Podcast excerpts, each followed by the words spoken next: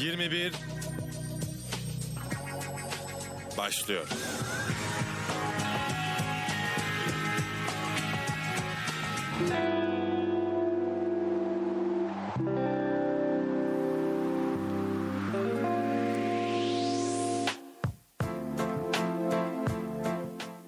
Etrafımızı sarı verecek bir boşluk ki asla bitmeyecek. Her şey bir anda anlamsız gelecek. İşte biz o gün tükeneceğiz. doksan altı nokta altı frekansından ve Radyo Bilkent stüdyolarından hepinize merhabalar, iyi akşamlar sevgili dinleyenler. Umarız küçük girizgahımızı beğenmişsinizdir. yirmi birin yepyeni bir bölümüyle karşınızdayız. Ben mikrofon başında İrem Özcan ve spiker arkadaşım Zeynep Begüm Geçit'le saat yirmi bire kadar sizlerle birlikte olacağız. Öncelikle tabii ki de sana dönmek istiyorum Zeynep, ama şimdi sana nasılsın diye soracağım ve konuya direkt gireceğimizi hissediyorum vereceğin cevaptan itibaren. O yüzden hemen başlıyorum. Nasılsın? Nasıl geçti hafta? Ee, şunu soruna soruyla karşılık vererek şunu sormak istiyorum. Sana böyle bir izlenim mi verdim? Hayır, asla, kesinlikle. Hatta şu an hani bu haftaya tepki olarak gelmişsin stüdyoya gibi. Hani bu canlılık, bu enerji vesaire. Sadece şeyden yola çıktım. Ee, biliyorsun vize haftamız bitti. Koca bir vize haftası, bir final haftası gibi geldi geçti. Ee, oldukça zordu, oldukça yorucuydu. Ben bu hisle, bu duygu durumuyla geldim stüdyoya. Acaba hani sende de var mıdır diye şöyle bir yoklayayım dedim, ama sanıyorum Zeynep tükenmişin yanından bile geçmiyor şu anda. Şöyle ki bir hafta o kadar ger- o kadar kötü değildi, şimdi hakkını yemeyeyim, ama birazcık gergin bir haftaydı. Bitmesini kutluyorum kendi içimde. Aa, güzel. Dün on ikiden beri kafamda böyle kutlamalar, işte parti dönüyor böyle, anladın mı? Bugün de o yüzden bu kadar enerjik görünüyor olabilirim. Belli canım, yani zaten Zeynep bugün gördüm okulda, saçlar böyle iki yandan toplanmış, inanılmaz güzel bir kıyafet. Dedim yani bugün tükenmişlik sendromu konuşacağız, farkında mısın? Canım için o senin güzelliğin öncelikle. Şimdi sen nasılsın diye sor, sorayım mı peki? Sen nasılsın? Hani? Ya benim sınav haftam bitti ama yani koşuşturmam bitmedi. Hala oradan oraya gidiyorum ve bence e, tam bir tükenmişlik sendromu vakası gibi hissediyorum kendimi yine. Hani buradan çıktığımda şöyle bir terapiye gitme ihtimalim çok yüksek. Yorgun hissediyorum mental olarak, fiziksel olarak. Ama hani tabii ki de dayanmaya çalışıyoruz. Başka da çaremiz yok gibi görünüyor şu anda. Sevgili dinleyenler, az önce İrem bize tipik bir Bilkent öğrencisinin yani gündelik yaşamından bahsetti. Aslında çok da yabancı olduğumuz bir durum değil bu galiba. Evet, hepimiz sınavlar bitince rahat ereceğiz sanıyoruz ama bazılarımız o kadar şanslı olmuyor maalesef ki. Ee, şimdi e, yavaş yavaş girizgahımızı yaptık ama hani e, biraz daha şöyle bir şey düşünelim istiyorum. Hani hiç bu programı programda ne konuşacağımızı bilmiyorduk diyelim. İşte buraya geldiğimizde hiç böyle duyurmamıştık diyelim. Ben sana tek bir isim söylesem mesela, sen ne konuşacağımızı tahmin edebilir misin? Çok merak ediyorum. Ee, böyle bir dizi vardı, hatırlarsın. Hmm. Muhteşem Yüzyıl'da Yüzyıl oynayan bir, bir oyuncumuz vardı. Kimdi o? Meryem Uzerli. Ben konumuzu söyleyeyim o zaman, çok da e, hani uzatmadan tükenmişlik sendromu konuşacağız. Yani çünkü o kadar bağlantı kurduk ki ikisi arasında. Ben artık Hürrem Sultan desem bile tükenmişlik sendromu derim yani. Bir, bence bu bize özel bir durum değil. Yoldan kimi çevirsek Meryem Uzerli ya da Hürrem Sultan desek hani akıllarına ne bileyim Osmanlı'dan önce muhtemelen tükenmişlik sendromu gelir diye düşünüyorum. Bu e, konunun paylaşımını yaptık. Bir tane arkadaşım ne olur Meryem Uzerli hakkında konuşun demiş. Hani öyle konuşmama ihtimalimiz yok bizim bu konuda. Hayatımıza gerçekten Meryem Uzerli ile girmiş bir kavram bu. Şakası bir yana, daha önceden duydun, duymuş muydun? Gerçi biz o zaman da on bir yaşındaydık. Hani muhtemelen duyduysan da aklın bir köşesinden uçup gitmiştir de. Bilmiyorum, ben gerçekten ilk defa o zaman duyduğumuzu düşünüyorum. Ben ilk defa o zaman duydum hakikaten. İşte. Ama e, te, verdiğim tepkiyi unutamıyorum. Neymiş bu tükenmişlik sendromu diye baktığımda hani e, bunu herkes yaşamıyor mu ya? Bu ne, ünlüler yapınca hani adı tükenmişlik sendromu mu oluyor falan diye bir, bir tepki verdiğimi hatırlıyorum yani. E, ama yani daha öncesinde bunun böyle bir adı olduğunu ben de bilmiyordum. Bence on bir yaşındaki bir çocuğa göre çok bilinçli bir tepki vermişsin öncelikle. Ben şey hatırlıyorum o arada. Bunu Meryem Uzerli yaşadıktan sonra o dönemde bir Yalan Dünya diye de bir dizi vardı. İzliyor Aa, muydun o ara Yalan ben, Dünya'yı? Ben hiç izlemedim neredeyse. Ayıp. e, Yalan Dünya'da da orada da oyuncuların hayatını anlatıyordu. Az çok belki hakimsindir. Orada da bir bölümde işte bütün oyuncuların yavaş yavaş tükenmişlik sendromuna girdiklerinden bahsediyordu. Oradan da aklımda kaldı aslında konsept birazcık. Ya şimdi Yalan Dünya'yı bilemeyeceğim. Avrupa Yakası e, yüz altmış ikinci bölümünde Burhan Altıntop'un yandım bittim sendromu diye adlandırdığı bir sendrom bu. Hani tam böyle bölümü bölümüne verdim şey gibi oldu. kırk üçte vuruldu, kırk beşte öldü gibi oldu. Burhan Altıntop yüz altmış ikide yandım bittim sendromu demişti bu konuyla alakalı. Onu biliyorum. istiyorum. Belki kurtarırız oradan. Bu, ben de Avrupa Yakası izlemedim ya. Bu daha büyük ayıp. Gerçi o bayağı. Bu daha büyük ayıp galiba. Evet, hani. Peki biz konumuza birazcık daha girmeden önce bence seyircilerim, dinleyicilerimize daha interaktif bir program geçirebilmek adına iletişim kanallarımızı hatırlatalım. Tabii ki de. Ya çünkü biliyoruz ki hepimiz tükeniyoruz. E, dibi, dibini sıyırıyoruz enerjilerimizin. Mutlaka anlatacakları, dinleyeceğimiz şeyler olduğunu düşünüyoruz ve sorularımız da var yani bol bol. E, ilk olarak double-u double-u double-u nokta radyo bilkent nokta com adresi üzerinden bizlere sorularınızı, düşüncelerinizi iletebilirsiniz. Yazıyla yirmi bir alt R B Instagram hesabına bizi takip edebilir ve düşüncelerinizi yine oradan bize D M yoluyla iletebilirsiniz ve son olarak sıfır üç on iki iki doksan yirmi dört otuz dört numarasından bizleri arayabilirsiniz sevgili dinleyenler. Tekrarlıyorum, sıfır üç on iki iki doksan yirmi dört otuz dört numarasından bizleri arayabilirsiniz. Tükenmişlik sendromu ile alakalı düşüncelerinizi, deneyimlerinizi bizlerle paylaşabilirsiniz diyorum. Yavaştan artık konumuza geçelim diyorum. Ne dersin? Lütfen. Peki başlatalım mı o zaman? Peki evet. Nedir bu tükenmişlik sendromu? Nasıl başlamıştır? Ne zaman başlamıştırdan önce bir şey sormak istiyorum. Seni ne tüketir?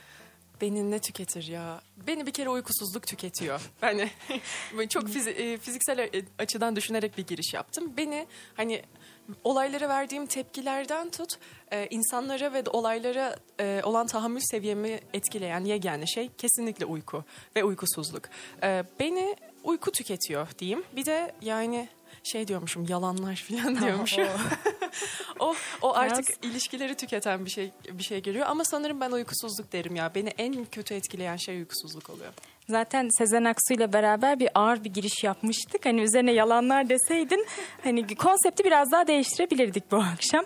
Uykusuzluk konusunda bence ya katılıyorum sana, çünkü yeterli uyku almadığın zaman ertesi gün yani o kişiliğinden çok farklı bir yere gidiyorsun. Ya çok farklı bir İrem'le karşılaşabiliyoruz bence. Kendi adıma da öyle bu arada. Evet. Peki daha de, kendin de dedin hani fiziksel bir sebep ya bu. Biraz daha hani böyle tamam yalanlar olabilir bu ama daha Ruh, ruhsal mı demeliyim bilmiyorum. Mental olarak seni ne tüketebilir sence? Ee, sanıyorum mutluluklarımı, üzüntülerimi, düşüncelerimi birileriyle paylaşamamak. Yani bir hmm. diğer e, manasıyla yalnızlık diyebilirim. Yani e, hatta bu tüketen bir şey değil, içimde bir şeylerin aşırı birikmesinden kaynaklanan bir yorgunluk gibi. E, o yüzden yalnızlık diyebilirim sanırım ya. Yalnızlık. O, o da bir nevi ruhun uykusuzluğu değil midir deyip öyle, çok fazla uzatmadan Oo, lafı sana atıyorum. Yalnızlık tüketir. Beni de samimiyetsizlik tüketir herhalde. Aa, yani güzel. Hani hem ya, yalnızlığa da şöyle bunu bağlayabilirim. Yalnız değilizdir aslında ama bu kalabalıkların içindeki yalnızlık beni tüketir. Hmm, hani. Ya bu program nereye gidiyor ya? Ha, bilmiyorum, bilmiyorum ama manalı manalı girişler, sözler falan. Birazdan aradaki playlistimizi değiştirelim bence. Evet, Daha evet. uygun şarkılar ekleyebileceğimizi düşünüyorum programın gidişatına. Şöyle damardan girelim Lütfen. artık yani. Zamanı geldi. O zaman samimiyetsizlik diyorsun. Peki Hı. hani böyle e, gün içerisinde en çok yorulduğun anlar bu samimiyetsiz hissettiren anlar mı oluyor? Ya da böyle başka bir zaman diliminde ya şu da amma yordu beni dediğin başka bir zaman var mı?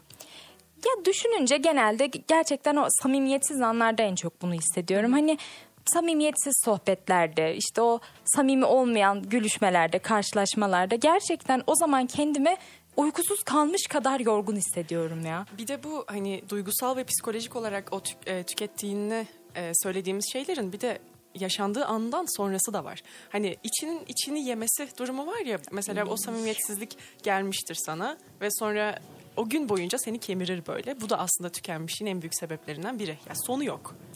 Peki tükenmişlik sendromu nedir? Literatürde nasıl geçmektedir? Hemen söyleyelim. Bireyin normal şartlarda kariyerinden, arkadaşlıklarından veya aile etkileşimlerinden aldığı keyfi ve başarı duygusunu azaltan ve bireysel kimliğin kaybedildiğine inanılmasına yol açan bir zihinsel ve fiziksel tükenme durumudur. Yani kendinden şüphe ediyorsun, aldığın keyif gittikçe azalınca diyorsun ki ben değiştim, bende bir bozukluk var, ben nereye gidiyorum diye kendimi sorgulama moduna geçiyorsun. Hiç böyle yaşadın mı bu tür bir şey? Ve sanırım hani biz de diyoruz ya böyle tükendik falan, bir haftada öldük bittik tarzı giriyoruz ama bu sanıyorum bir tık daha uzun vadeli bir durum. Hem daha uzun vadeli hem de böyle galiba bizimkisi gibi bir hafta içinde pat diye olmuyor. Bunun biraz da evreleri varmış işte. Önce çok keyif alarak başlıyorsun. Bunu ilerleyen dakikalarda zaten daha detaylı konuşacağız üzerine ama işte çok keyif alarak başladığın bir işten yavaş yavaş adım adım belki aylar, belki haftalar içerisinde hani hiç senin söylediğin gibi keyif alamamanı, haz alamamanı e, tetikliyormuş bu durum gittikçe. Bir de böyle başta bir şeyden keyif alıp sonradan bunun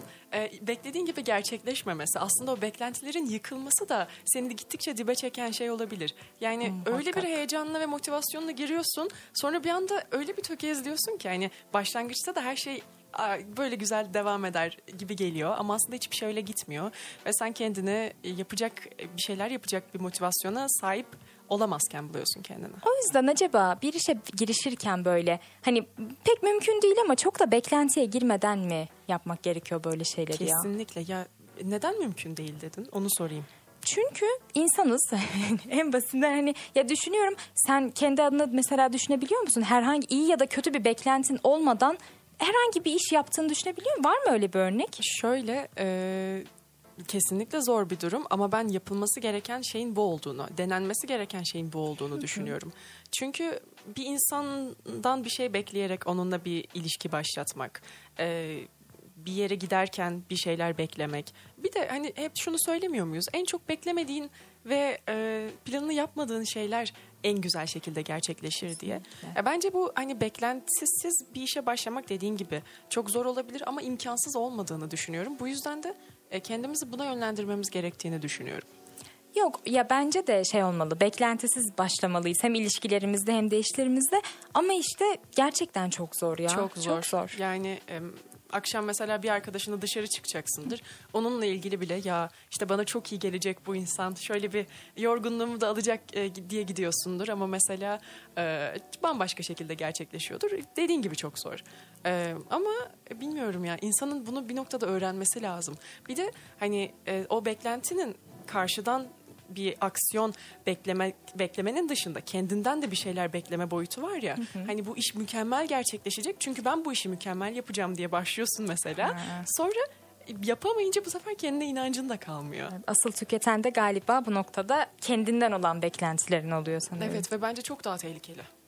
Şimdi zaten tükenmişlik sendromu da genellikle böyle yoğun ve stresli bir iş yaşantısı içerisinde bulunan kişilerde görülüyormuş ve başarısızlık hissi, enerji düşüklüğü, böyle bireyin kendini sürekli yorgun ve bitkin hissetmesi de bununla birlikte baş gösterilmiş. Ya bir şey diyeceğim, ben Hı. kendimi hep yorgun hissediyorum ama inanasım gelmiyor. Çünkü daha hani yirmilerimin başındayım ve bu tükenmişlik sendromu biraz böyle orta yaştan sonra ortaya çıkan bir şeymiş gibi lanse ediliyor genelde. Ama benim hep böyle kendimi yorgun hissetmemin sebebi ne olabilir? Son yirmi iki yıldır tükenmişlik sendromu. Yani aslında böyle gelen, buna da olmuş. Ama düşününce Meryem Uzerli de gençti. Genç kadın, o da Çok. genç kadındı. Ne oldu? Ama Muhteşem Yüzyılı çekmek de ha, zor zanaat. Tüketmiştir. Ha, tüketmiştir. Hani işte Muhteşem Yüzyılı çekmek, ha da Bilkent'te hukuk okumak. Bu da tüketmiş olabilir aslına bakarsan. Kimin neyi tüketeceği, neyin kimi tüketeceği hiç belli olmuyor gerçekten. Peki ne zaman, nasıl ortaya çıkmış bu? Ben hani her hafta aynı şey oluyor. İnsanların ortaya çıkışından itibaren ben bu durumun olduğunu düşünüyorum. Gerek Adem Havva'yı tüketmiştir, gerek Havva Adem'i, gerek dünya ikisini falan. Yani ama biz neden şu anda bunu bu kadar popüler bir şey gibi konuşuyoruz? Şöyle, öncelikle şu söylediğin, hani bence de bizim bütün konuştuğumuz konular muhtemelen insanlık insanlığın başından beri vardır ama e, Adem hani mesela Adem'le Havva'nın olduğu dönemde biz de bu kadar bir biz derken işte insanoğlu hani bu kadar bir yarışın içinde olmadığı için bunlar gün geçtikçe, zaman değiştikçe daha fazla baş göstermeye başlamışlardı. Evet, biraz da para kazanma motivasyonu hmm, hayatımıza maalesef. girmeye başladığından beri artık hepimiz durdurulamaz bir tükenmişlik sendromuna girmiş gibi olduk. Şimdi bu kavram aslında yirmi birinci yüzyılda ortaya çıkmamış ee, ama yirmi birinci yüzyılda böyle popüler olmuş. Şöyle ki, bundan yaklaşık elli sene önce ilk kez Amerikalı bir psikolog olan Herbert Freudenberg tarafından bilimsel bir makalede kullanılmış. Tükenmişlik sendromu aslında burnout. Hı hı. Ee, sonrasında da Christine Maslach tarafından duygusal tükenme, benliğini kaybetme, kendine yabancılaşma ve iş hayatındaki başarı, başarılarıyla ilgili duygusuzlaşma olarak tanımlanmış. Bir de e, bence bu konuyu bu kadar ciddi bir e, durum haline getiren olay da Dünya Sağlık Örgütü'nün iki bin on dokuz yılında tükenmişliği bir sendrom olarak literatüre almış e, olması ve tanımını da şu şekilde yapmış. Kişinin kronik iş stresi nedeniyle tükenmiş hissetmesi, yaptığı işten zihinsel olarak uzaklaşması, işiyle ilgili olumsuz ya da alaycı duygularının artması, profesyonel etkinliğinin azalması olarak tanımlamış Dünya Sağlık Örgütü. Şimdi kişinin kronik iş stresi nedeniyle diyor. Sadece iş mi tüketir peki sence? Başka bir şeyler de tüketir mi? Biz mesela hani sorduk, yalnızlık dedik, samimiyetsizlik dedik, uykusuzluk dedik. Sadece iş bazında bu tanımı yapmak ne kadar doğru sence? Tabii ki başka şeyler de tüketir. Hatta bence iş başka şeylerin yanında belki daha küçük bir etken olarak bile kalabilir. Ama yani sadece evet sadece iş tanımı yapılması bence de o kadar doğru değil. Ayrıca ben Dünya Sağlık Örgütü'nü buradan da hani şu yüzden kınamak istiyorum. iki bin on dokuz yılı iki bin on birden yani Meryem Uzerli'nin ani ayrılışından tam sekiz sene sonra. Yani bu hareketin bence iki bin on birde yapılması gerekiyormuş. Yani sendrom olarak literatüre almadan neredeyse on yıl önce biz bunu Türk literatürüne kattık sevgili Katmışız. Dünya Sağlık Örgütü. Biraz geriden geliyorsun gibi geldi. İşte. Ya şimdi işin de işe geri dönecek olursak ya bilemiyorum, diğer türlü de katılmalı bence ya. Sadece iş olmamalı. Sen ne diyorsun? Bence birçok şey insanı tüketebilir. Hı hı. Yani şöyle sürekli yorgunluk, sürekli uyku halinde olmanın asıl sebebi e, yalnızca iş olmayabilir. Ama e, sanırım şu yüzden e, bu tanım yapılmış. E, ilerleyen dakikalarda da konuşacağız ama bir insanın uyanık olduğu vaktin yüzde doksan beşinde sadece para kazanmak için çalışıyor olması, belki de o bütün tükenmişliği yaratan şeyin işte iş yerinde olmak olduğunun izlenimini verebilir. Belki bu yüzden hani hatta ilişkilere bile vakit ayıramıyor noktaya geliyor ki insan sadece yap- yapmak zorunda olduğu o para kazanma eylemini gerçekleştirdiği için mesleğin onları tükettiği e, kanısına varmış olabilirler. Gerçi aslına bakarsan hani sekiz on yani sekiz beş çalışan insanlar için hayatlarının dediğin gibi çok büyük bir bölümü iş olduğu için evet çok mantıklı olabilir o yüzden. Peki sence bu sendrom bir hastalık olarak nitelendirilmeli mi? E valla yani. Bildiğim kadarıyla herhangi bir zihinsel sorun olarak nitelendirilmiyor. Ama hani mesela akıllara şey sorusu gelebilir. Ben iş yani sonuçta Meryem Uzerli'nin Muhteşem Yüzyıl'dan ayrılma sebebiydi bu sendrom. Bir insan bir iş yerinden tabii ki de ayrılabilir ama bunun için ben tükenmişlik sendromundayım, şöyle bir hafta izin alsam gibi bir gerekçe gösterilebilir mi? Bence hmm, gösterilmeli. Bence de gösterilmeli. Belki biraz bir noktada suistimal edilebilir ama hani bu şey değil. Kurunun yanında yaş da yanmasın. Bence kesinlikle gösterilmeli. Ama evet ve... dediğin gibi ya in- inanılmaz suistimale uğrayabilir. O yüzden hani kim bu teşhisi koyacak, kim tanıyı yapacak? Ee, işte. O biraz insanları zorlayabilir dediğin gibi. Burada her şirketin bir psikoloğu olsun ve bu şekilde ideal istihdam dünya artsın. düzeni, istihdam artsın, ideal dünya düzenine ulaşalım. Ee, bence şöyle ki bir de ay bak ne diyeceğimi karıştırdım şimdi benim mesleğimden girince işe. Bir heyecanlandın hani, sen. Biraz heyecanlan. İstihdam dedin ya bir de mezun olmama da şurada kaldı bir buçuk sene. Deme o yüzden, öyle deme, deme. O yüzden biraz heyecanlandım. Tamam o zaman e, yavaş yavaş evrelerini tartışabiliriz bence. Çünkü bana öyle geliyor ki hani bizim dediğimiz gibi şöyle oldu bittiye gelen bir durum asla değil. Bu gerçekten uzunca bir sürece yayılmış bir insan hani şöyle bir mekanizmamıza bakıyorsun. Bir anda tükenmesi mümkün değil zaten. Hani bildiğin makine gibi çalışıyoruz. Ama öyle bir noktada, öyle bir zaman diliminde o kadar yıpratıyoruz ki kendimizi.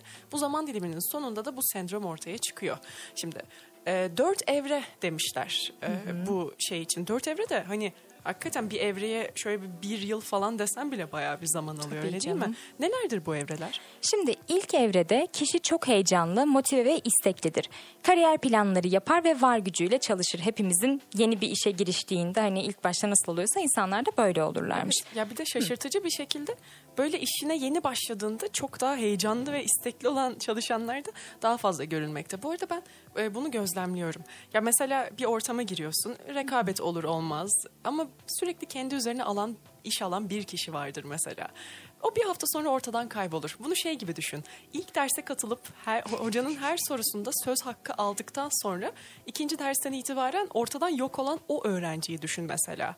Hani onu böyle konsantre bir tükenmişlik sendromunda bulmak çok e, olası çünkü çok motive başlıyorlar işe bir şekilde. Peki sence o motiveyi kıran ne oluyor? Yani mesela iş örneği için düşünürsek hani karşılıklarını göremedikleri için ama bu bir hafta ya da iki hafta da hani bunu gözlemlemek için biraz kısa bir süreç bence. Karşılık alamadıkları için mi bir anda ortadan kayboluyorlar yoksa E, bence karşılık alamama bizi biraz sessiz istifaya götürebilir.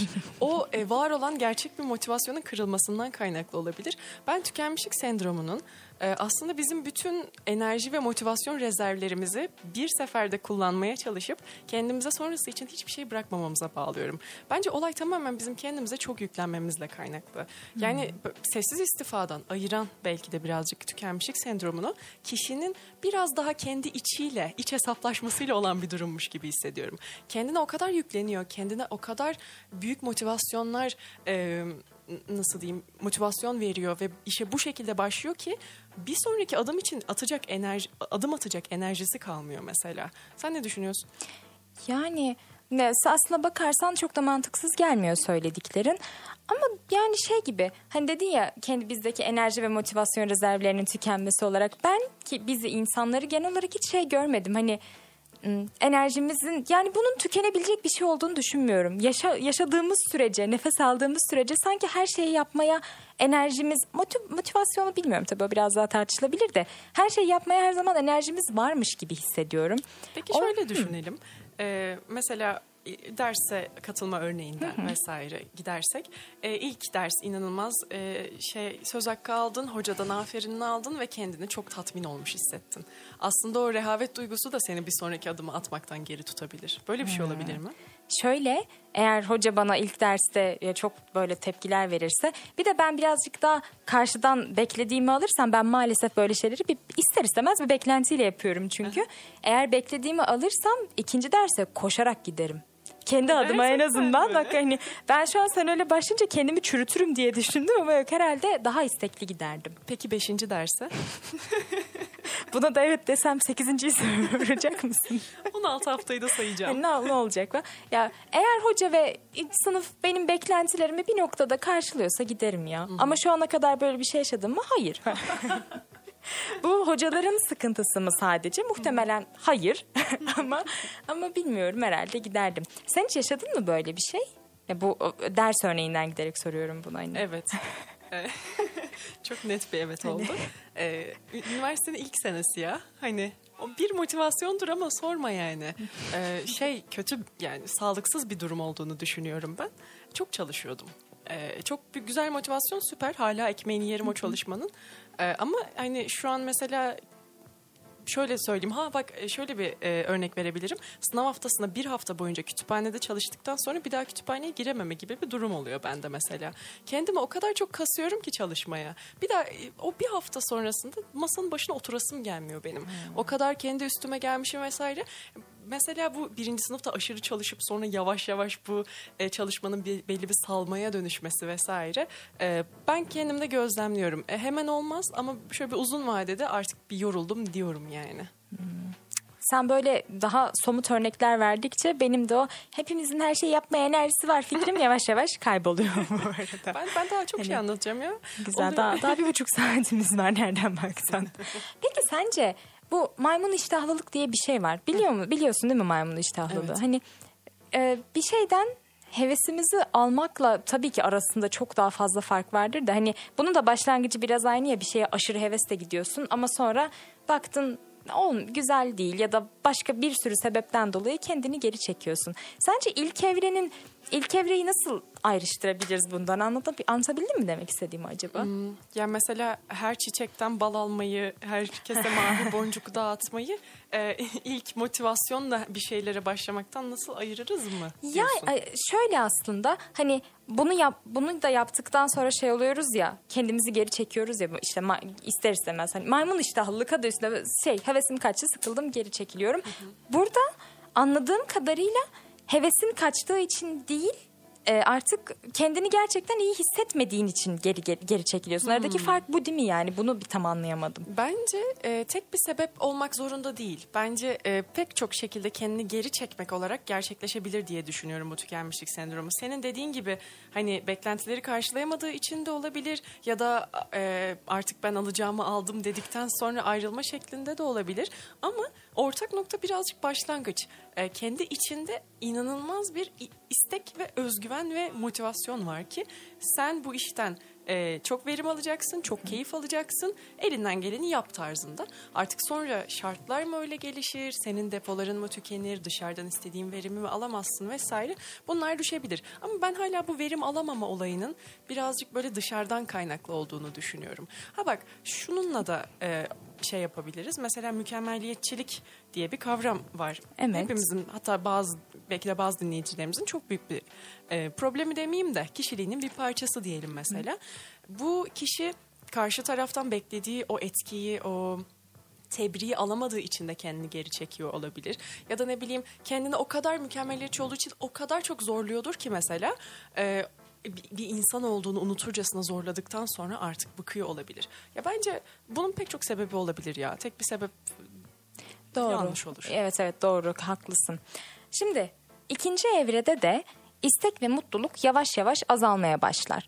Mesleğini yaparken kişi mesleğini yaparken karşılaştığı ufak tefek sorunlardan bile büyük rahatsızlıklar duymaya başlar ve artık yaptığı işten de tatmin olmamaya başlayıp yorgunluk hissedermiş.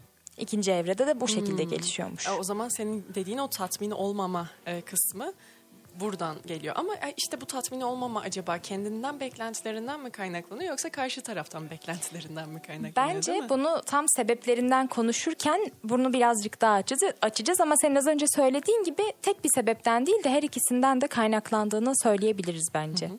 Üçüncü evre bir tık daha sisteme yönelik eleştiriler içeriyor. Sistemdeki çarpıklıkların düzelmeyeceği, insanların değişmeyeceği inancı gelişiyor. İnsan bir anda kendinden çıkıyor ve başka insanlar üzerinden bahaneler bulmaya çalışıyor. Bunun sonucunda kişi ya başa çıkmaya yönelik yeni stratejiler, işte sessiz istifa, hatırlarsınız konuşmuştuk. Bu tip stratejiler geliştiriyor ya da pasif agresif tutumlarla işi yokuşa sürme, direnç gösterme ve kendini tamamen geri çekme gibi davranışlara başvurabiliyor. Sanki bu evre birazcık daha şey gibi geldi bana. Hani dönüm noktası. Hı. Eğer mesela yeni strateji, bilmiyorum mantıklı gelir mi kulağa ama yeni stratejiler oluşturursak, hani sessiz istifa eden birisi iş yerinden öyle gidip gelmeye devam eder, anladın mı? Kendini yeni düzenine adapte eder ve sanki hani tükenmekten son anda kurtulur gibime geliyor. Bilmiyorum, yani bilmiyorum, çok komik olabilir bu arada da. Araştırma yaparken işte bölümle, konuyla alakalı böyle bir fikir geldi aklıma. Ne diyorsun? Ee, sence Meryem Uzerli Muhteşem Yüzyıldayken işi yokuşa sürmüş müdür diye bir soru geldi benim o, hani... e, konuşurken. Meryem Uzerli işi yokuşa sürmüş müdür? Bir şey değil mi? Olayın arka planını hiç tahmin edemiyorum. Yani çünkü benim için olay şöyle gelişti. Bir bölüm izledik Meryem Uzerli'ye. Ertesi gün aradan on yıl geçti. Vahide gördüm sanıyorum, evet. Yanlış hatırlamıyorsam. O geldi onun yerine. Hani bu kadar. Bana bir tane röportajını anımsattı şimdi bu söylediğimiz. Küpeler çok ağırdı demişti. Acaba bunu bahane olarak sürüp de mi? Değil mi? Bahanesi. Olabilir. Her, her şey batmaya başlıyor olabilir bir süre sonra tabii ki de. Yani her şeyden kastımızın da hiç küpe olacağını tahmin etmemiştim, biliyor musun? Yani çok, çok rastgele bir şekilde aklıma geldi. Yani gerçekten çok küçük şeyler bile batmaya başlıyormuş demek ki. Artık dördüncü evrede ise derin bir inançsızlık, kuruma ve mesleğe karşı sevginin, ilginin azalması ve maalesef umutsuzluk baş gösterilmiş. Hı hı hı. Bu umutsuzluk sadece sence yaptığın işe mi yönelik olur, yoksa mesela hayatta yaptığın her şeye karşı bir umutsuzluk hiç, mu geliştirirsin? Yani hiç meslek bazında olduğunu zannetmiyorum. Buradan başlayıp artık yavaş yavaş hayatının her, her evresiyle alakalı bu düşünceye sahip olursun, hı hı, bence. Hı hı. Artık böyle sadece maddi ve sosyal güvence zorunluluğundan dolayı çalışmaya başlar kişi ve başarısı düşer doğal olarak. Sosyal olarak sosyal olarak da elini eteğini artık bütün yerlerden çeker. Ya şimdi bu e, evreler arası geçişi birazcık konuşmak Hı. istiyorum ben. Yani her şeyin iyi gittiği, gideceğine inandığın o evreden yavaş yavaş düşüşe geçtiğin, o istek ve mutluluğun yavaş yavaş azaldığı ikinci evreye geçişte o bir şeylerin ters gitme hissi sende bir değişiklik yapma isteği uyandırmaz mı mesela? Ya ben hmm. burada ne yapıyorum, kendime şöyle bir dur desem olmaz mı tarzı bir şeye gitmez misin mesela sen? Yani düşünüyorum, ben herhalde şey olurdum mesela, şu anda işte burada çalışıyoruz değil mi, bunu örnek vereyim. Burada çok iyi gidiyor işler. Başta çok heyecanlıyım, çok motiveyim ama sonra işlerin ikinci evreye geçerken çok da istediğim gibi gitmediğini fark ettim. Ben kesin şey yapardım ya, ikinci, üçüncü, on üçüncü şansı vererek hani işi iyice şey getirirdim. Bu mutluluğumun azalmasını beklerdim yani, hmm, anladın mı? Şöyle bir seni iyice bir aşağı çekmesini beklerdim, evet, diyorsun. Ya e, ben... yeterince mutlu olmadığımı hissettiğimde panikleyen bir insanım. Çünkü bir şeye dediğin gibi şimdi kendi kendime çürütüyor gibi olacağım ama beklentilerle giriyorum. Bir şey beklemeden yaptığım çok az iş var. Hı hı. Ve sonrasında da kolay vazgeçilebilir oluyorlar genelde. Ama mesela bir şeyden bir şey bekleyerek girdiysem ve o beni artık tatmin etmemeye başlıyorsa benim onu bırakmam daha da zor oluyor. Panikliyorum ve bunu nasıl düzeltebilirime geliyor bir noktada.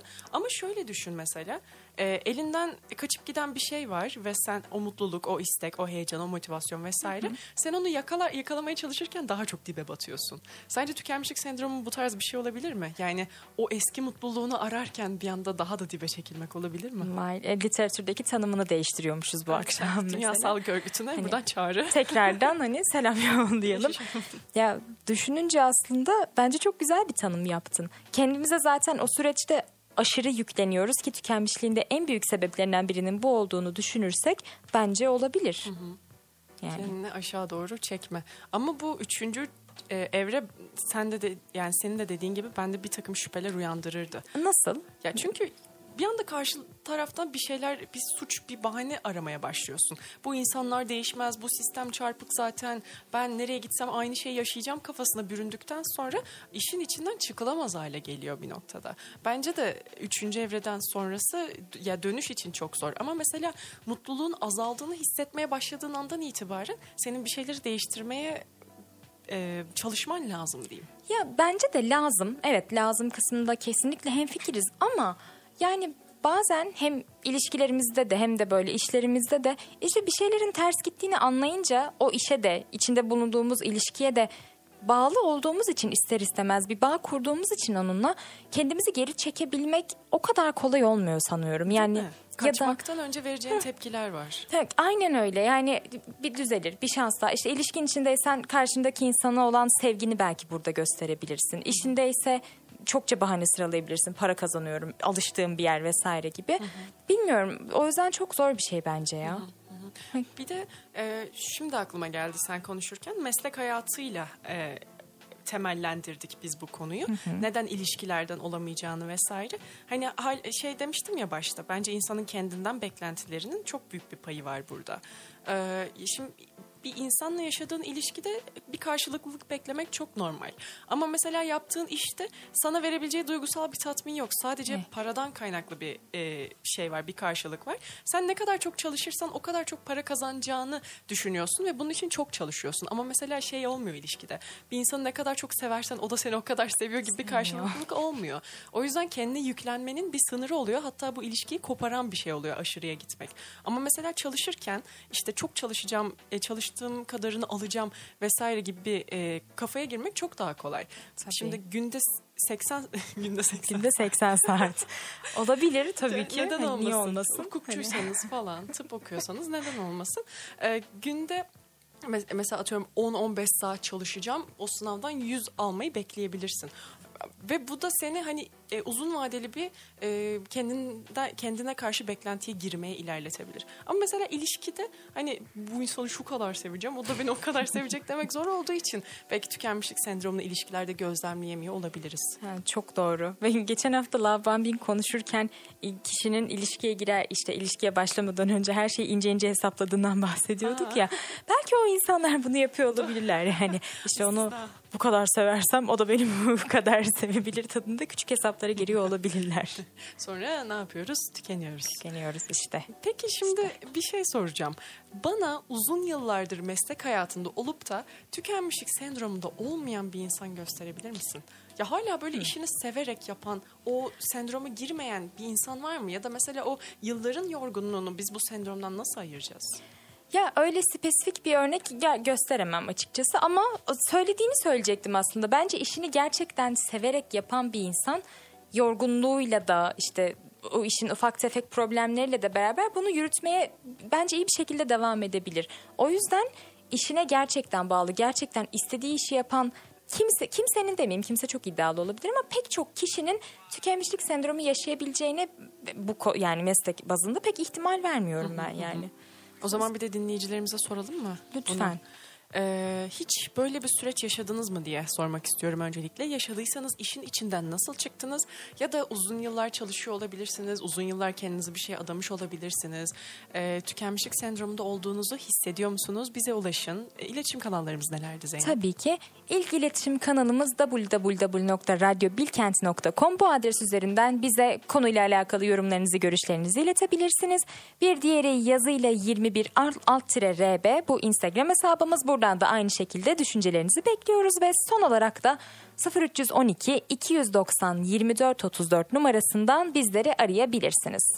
Ya şimdi bu belirtiler e, vesaire onları da geleceğiz ama hani bu uzun yıllar, o yılların e, yorgunluğu vesaire, tükenmişlik sendromunun sanırım gün içerisinde başka hiçbir şey yapmak istememe gibi bir şeyi de var, belirtisi de var. Ya mesela hani bazı çalışanlar olur, hala her şey yetişiyordur. Bu yaptığın işi sevmekle de alakalı ve sanırım tükenmişlik sendromunu da ayıran bir nokta bu. Ya sendrom diyebilmek için hakikaten çok yoruldum, şöyle bir ayaklarımı uzatayım deyip tüm gün yatmak değil de bunu çok uzun vadede boşa kalan te, e, zamanlarında sadece uyuyarak geçirmekten anlayabilirsin belki de.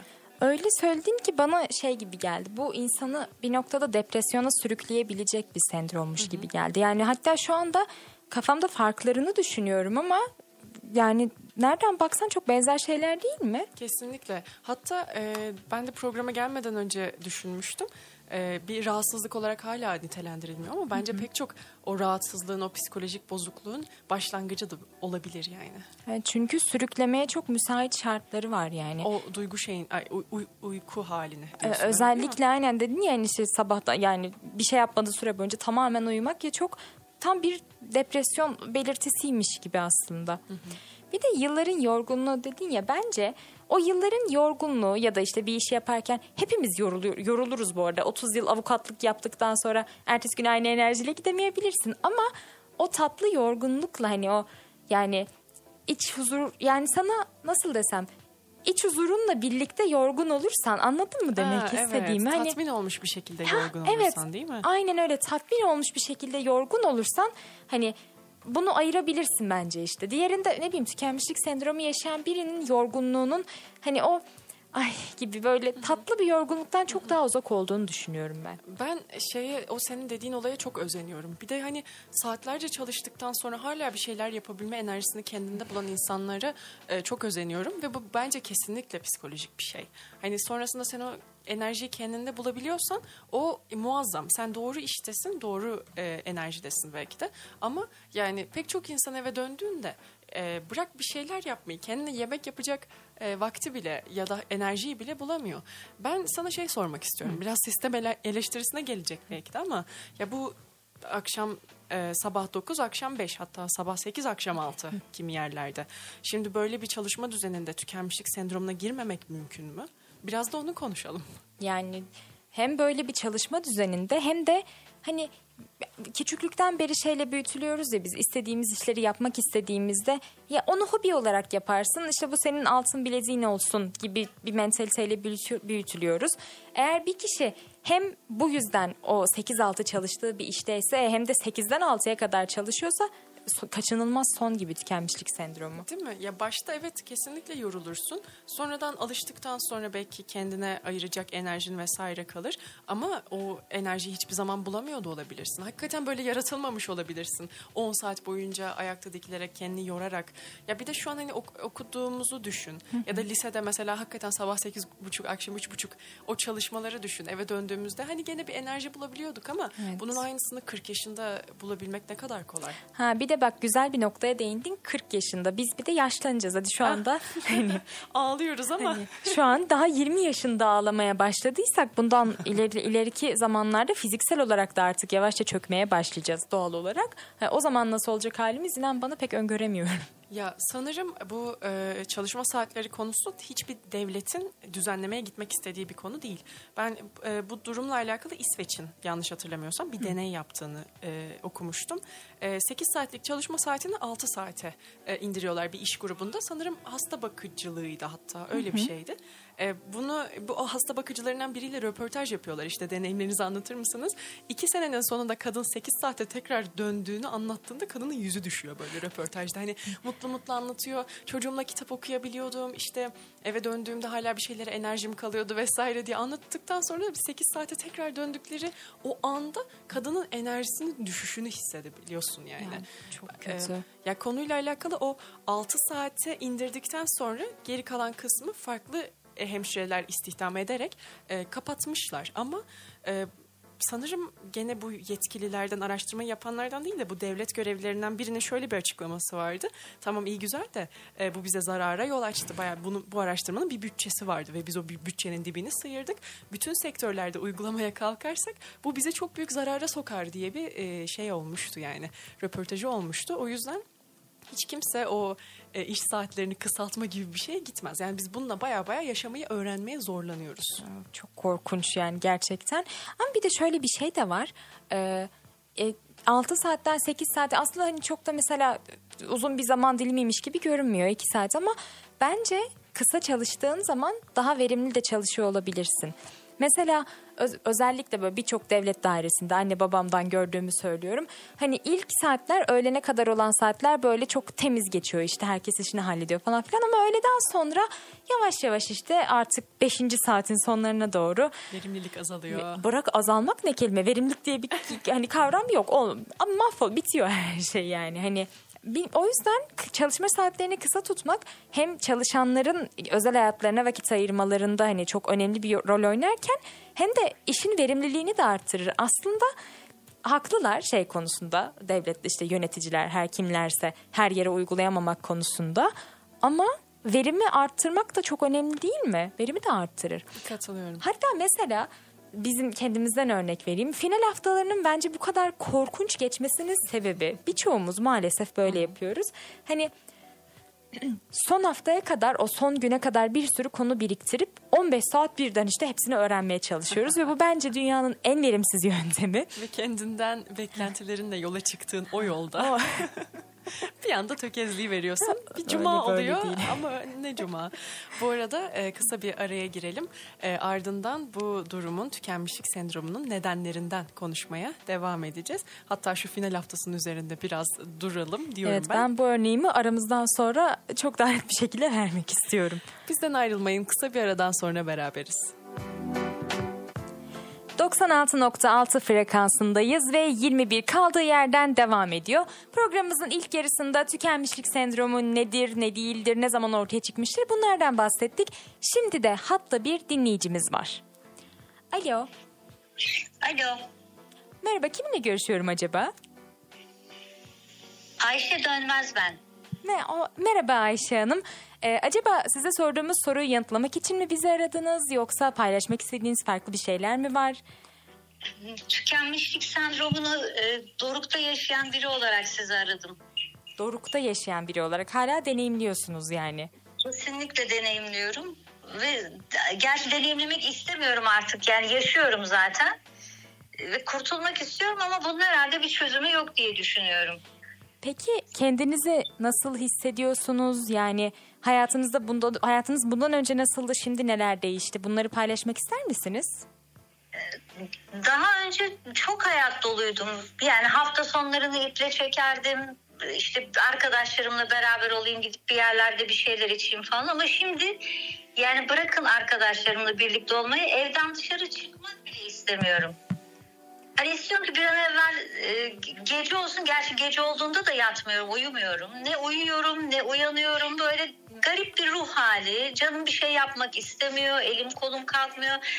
Aslında tükenmişlik sendromundan başka bir şey daha, bir sendrom daha bulmuştum bunun ismini ama o da tükenmişlik sendromuyla çok benzeşen bir şey ama ismini şu anda hatırlayamıyorum. Ama zor bir durum. Kimsenin de yaşamasını istemem. Peki ne yazık ki sizce çevremdeki insanların yüzde sekseninde de e, kendi durumumu görüyorum. Bu daha kötü. Peki sizce bunun sebebi ne? Hem sizin bunu yaşıyor olmanızın hem de çevrenizde bu kadar çok fazla insanın bunu deneyimliyor olmasının sebebi ne? Bunun en büyük sebebi umutsuzluk sanırım.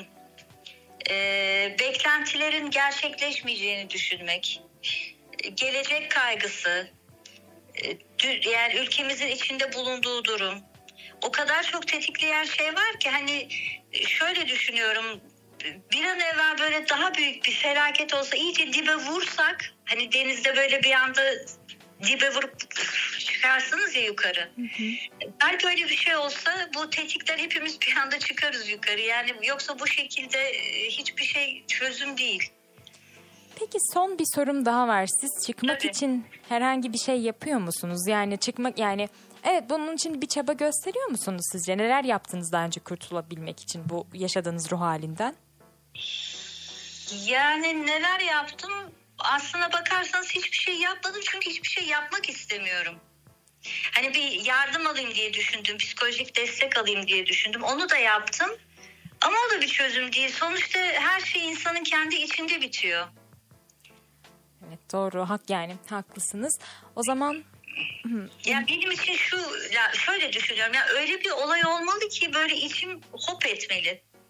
Böyle bir anda çok büyük bir mutluluk yaşamalıyım ya da bilemiyorum yani, çözümü yok. Anlıyorum.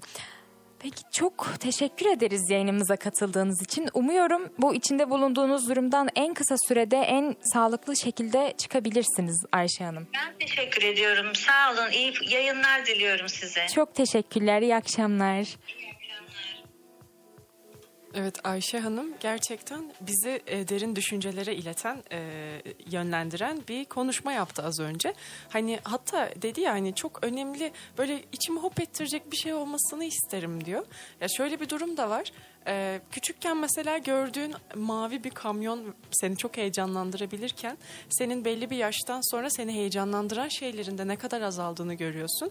Çok az şey seni heyecanlandırıyor. İşte belki çocuğundan gelecek bir arama, belki o hayatın boyunca gitmek istediğin o ülkeye gidiş, hatta belki o da bazen o kadar da heyecanlandıramayabiliyor. Ben... E, Bir şey düşünüyorum, acaba gerçekten dışarıdan gelecek bir etkiyi mi beklemek lazım bu ruh halinden çıkmak için? Yani öncelikle gerçekten büyüdükçe tükeniyoruz anladığım kadarıyla. Yani hem dediğin gibi olaylara verdiğimiz artık tepkiler böyle yavaş yavaş azalmaya başlıyor. Hem de aslında bunu Ayşe Hanım da söyledi. İnsan önce kendi içinde çözebilmelidir dedi ya, işte vakti zamanda destek almayı da düşünmüş. Hı hı. Hani... Bilmiyorum ya, belki belli bir yaş, belki biz şu an yirmi yaşında olduğumuz için hani kendi içimizde bir şeyler yapabileceğimize hala inancımız vardır. Hı hı. Ama Ayşe Hanım artık işte hani belli bir yaştaysa eğer, bu yüzden hani hep dışarıdan gelecek bir etkiyi bekliyor olabilir. Hı hı. Bu arada dinleyenlerimize sormuştuk sizleri ne tüketir ve siz buradan nasıl çıkarsınız? Çok güzel cevaplar gelmiş. Birazdan Hı. onları da e, paylaşalım sizlerle. Ama öncesinde hala bir şeyler paylaşmak isteyen e, dinleyicilerimiz olabilir diye kısaca bir hatırlatmak istiyorum kanallarımızı. double-u double-u double-u nokta radyo bilkent nokta com adresi üzerinden yayınımıza mesaj yollayabilirsiniz. Yazıyla yirmi bir alt R B Instagram hesabından bizi takip edebilir ve düşüncelerinizi bizlerle paylaşabilirsiniz. Son olarak yayınımıza bağlanmak isterseniz sıfır üç on iki iki doksan yirmi dört otuz dört numarasından bizleri arayabilirsiniz. Şimdi ilk e, cevabımız beni açlık ve uykusuzluk tüketir demiş bir dinleyenimiz, benim kafadan. Gerçekten uykusuzluk konusunda hani birebir düşünüyorsunuz. Çok birincil bir ihtiyaç gerçekten. Bu bir, bir tık daha kısa vadeli e, bir yorgunluk sağlıyor gibi görünse de yani e, nasıl diyeyim, yol açıyor gibi görünse de diyeyim. Uzun vadede her gün dört beş saat falan uyumak insanı gerçekten çok yıpratan bir şey. Ben çok gergin bir insan oluyorum mesela. Hani bir şey yapacaksam da yapamıyor hale geliyorum. O beni gerçekten tüketiyor. O zaman temelde böyle temel ihtiyaçlarımızın, en basit düzeyde ihtiyaçlarımızın karşılanamayışı bizi tüketir diyebilir miyiz? Kesinlikle.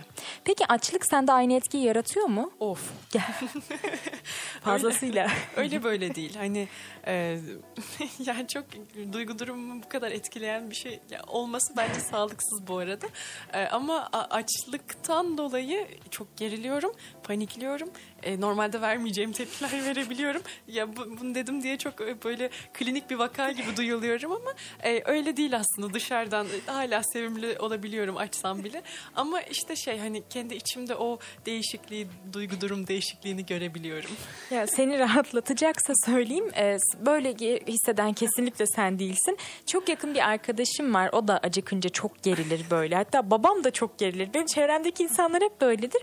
Ama bunu da sana ithafen değil, onlara hitaben özellikle söylüyorum.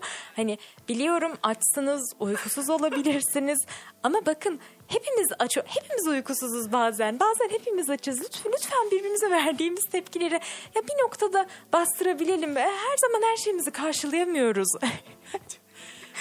Beni yine kendimi sorgulatan o sözcükler döküldü ağzından. Yayın boyunca bu durumun içinden çıkmaya çalışacağım.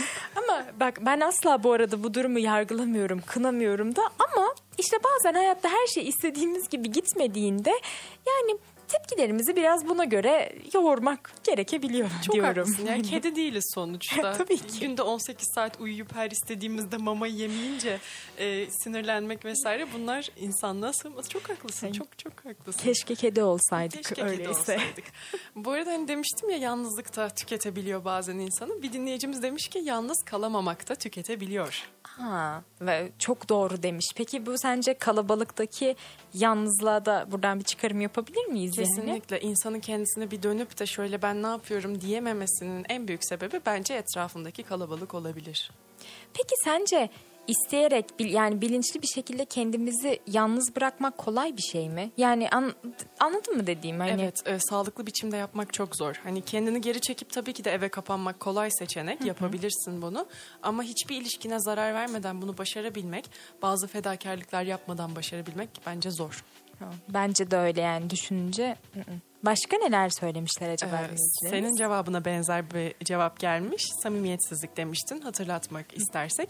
Beni aptal yerine konmak tüketir. Öfkeli tükenmişlik demiş bir dinleyicimiz. Öfkeli tükenmişlik. Evet. Yani ilişki dinamiğini, ilişkiye harcamak istediği motivasyonu, karşı taraftan beklentisini alamaması vesaire bir aptal yerine konmak. Yani onun yaptıklarını anlayamıyormuş muamelesi görmek insanı gerçekten tüketen bir durum. Bu gerçekten çok rahatsız edici bir şey bu arada. Yani hem aslında buradan senin söylediğine de çıkar, çıkabiliriz. Hani yalan demiştik ya başında, biraz şakayla karışık bir şekilde. Biri sana yalan söyleyerek de seni sürekli aptal yerine koyabilir. Hani hı hı. bu sahiden çok rahatsız edici bir durum hı hı. düşününce hı hı. ya. Evet, özellikle uzun vadede vereceği hasarları düşünemiyorum. Bir dinleyicimiz bence çok e, tam... on ikiden vurmuş. Rutin hayat tüketir demiş. Rutin. Rutin. Bu, ha, ya bir tüketim, tükenmişliğin sonucu rutine dönmek midir yoksa rutin mi tüketir? Oo, Yumurta de. mı tavuktan sorusuna dönüyor birazcık. Hmm. Sürekli rutinin dışına çıkmamaya başladığında belki tükenebilirsin ama bir şey yapacak enerjin kalmadığı için de, de o rutine dönmüş olabilirsin. Bunların hangisi önce gelir bilemiyorum. Rutin bir noktada iyi bir şey olabilir bence bazen. Yani hmm. şöyle hani sürekli rutinden kastım, muhtemelen dinleyicimizin rutinden kastı, tüketen rutinden kastı budur. Ama benim kastım hani sekiz beş arası çalışmak değil de rutin düzen getirir ya, düzende hmm. güvenlik getirir, kendini güvende hissedebilirsin. Hani pazartesi üç ile beş arasında ne yapacağın bellidir yani hmm. bazen belirsizlik. Belki bazen belirsizlik tüketiyordur. Evet ya, ya da sağlıklı bir sabah rutini vesaire de gibi. E, insanı çok e, etki, e, iyi bir şekilde etkileyebilir. Ama sanırım dinleyicimizin de kastettiği, bizim de o tüketen e, rutin diye bahsettiğimiz şey sekiz beş çalıştıktan sonra eve evet, gelip tabii. ayaklarını koltuğa dikip televizyonun karşısında uyuyakalmak. Bu, bu tüketir. Bir rutin yani. Tüketir kesinlikle. E, son cevabımızda uzun yıllar aynı işte çalışan biri olarak defalarca bu sendromu yaşadığımı düşünüyorum. İşten ve kendimden beklentilerimi gözden geçirerek aşmaya çalışıyorum demiş, demiş bir dinleyicimiz. Ya bir kere kendinde bunu gözlemleyip fark etmesi çok büyük bir adım. Aynen Öncelikle öyle. buradan e, kendisini tebrik edelim. Ya üzerimize düşmez ama bunu fark edemeyen çok fazla insan var. İşten ve kendimden beklentilerimi gözden geçirerek aşmaya çalışıyorum demiş bir de. Ya bu, bence bunu birçok insan yapamıyor. Hı hı. Bunu birçok insan yapamadığı için böyle iş işte içinden çıkılmaz bir şeye dönüşüyor. O yüzden ya bu çok değerli bir şey. Umarım bunu bunun karşılığını alabilir bu dinleyicimiz de. Hı hı. Evet.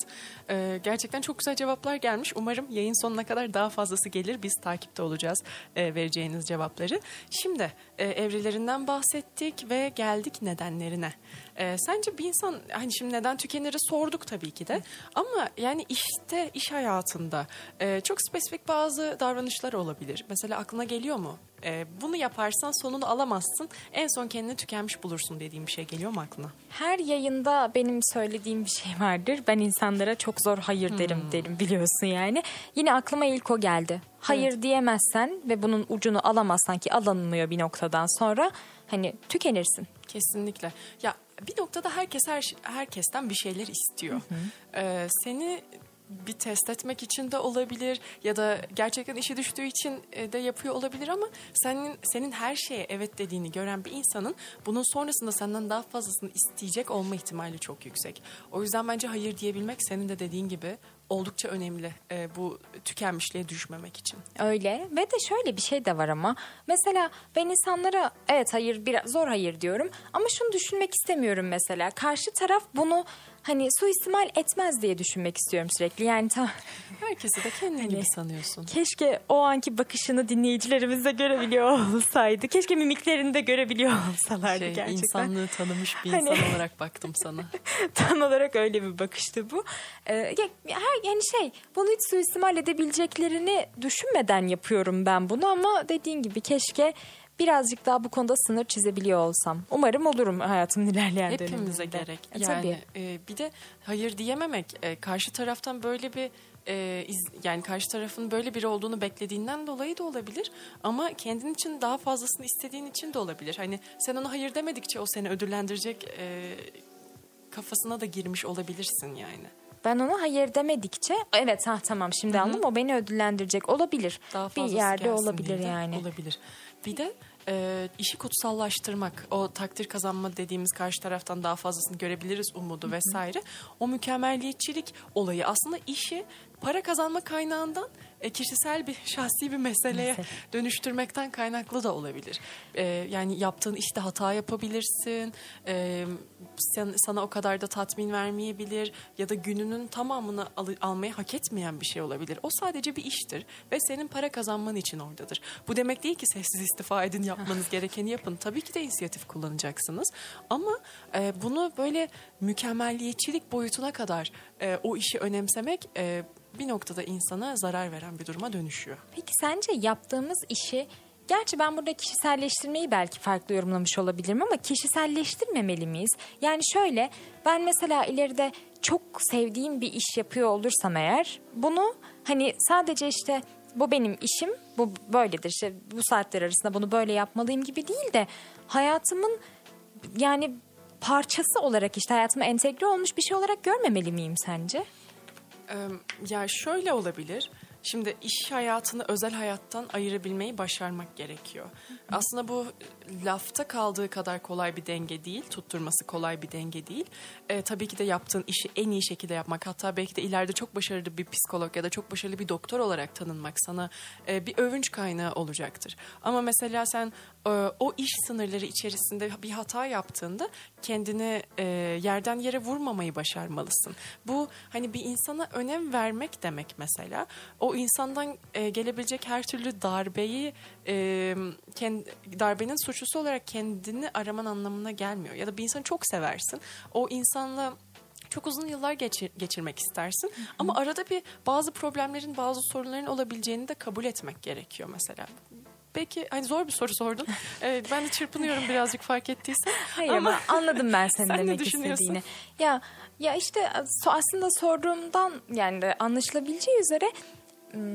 Ya dediğin gibi tabii iş hayatını da ayırmak lazım, ama belki de eğer aradaki dengeyi iyi tutturabilirsek hani entegre edilmesinde de sorun görmüyorum, ama senin dediğin gibi olmamalı işte hani hı hı. bir şey yanlış yaptığımızda ya da canımızı sıkacak bir durum olduğunda kendimizi çok yıpratmadan hayatımızın ama bir parçası olduğunu bilerek davranmamız gerekiyordur hı hı. bence.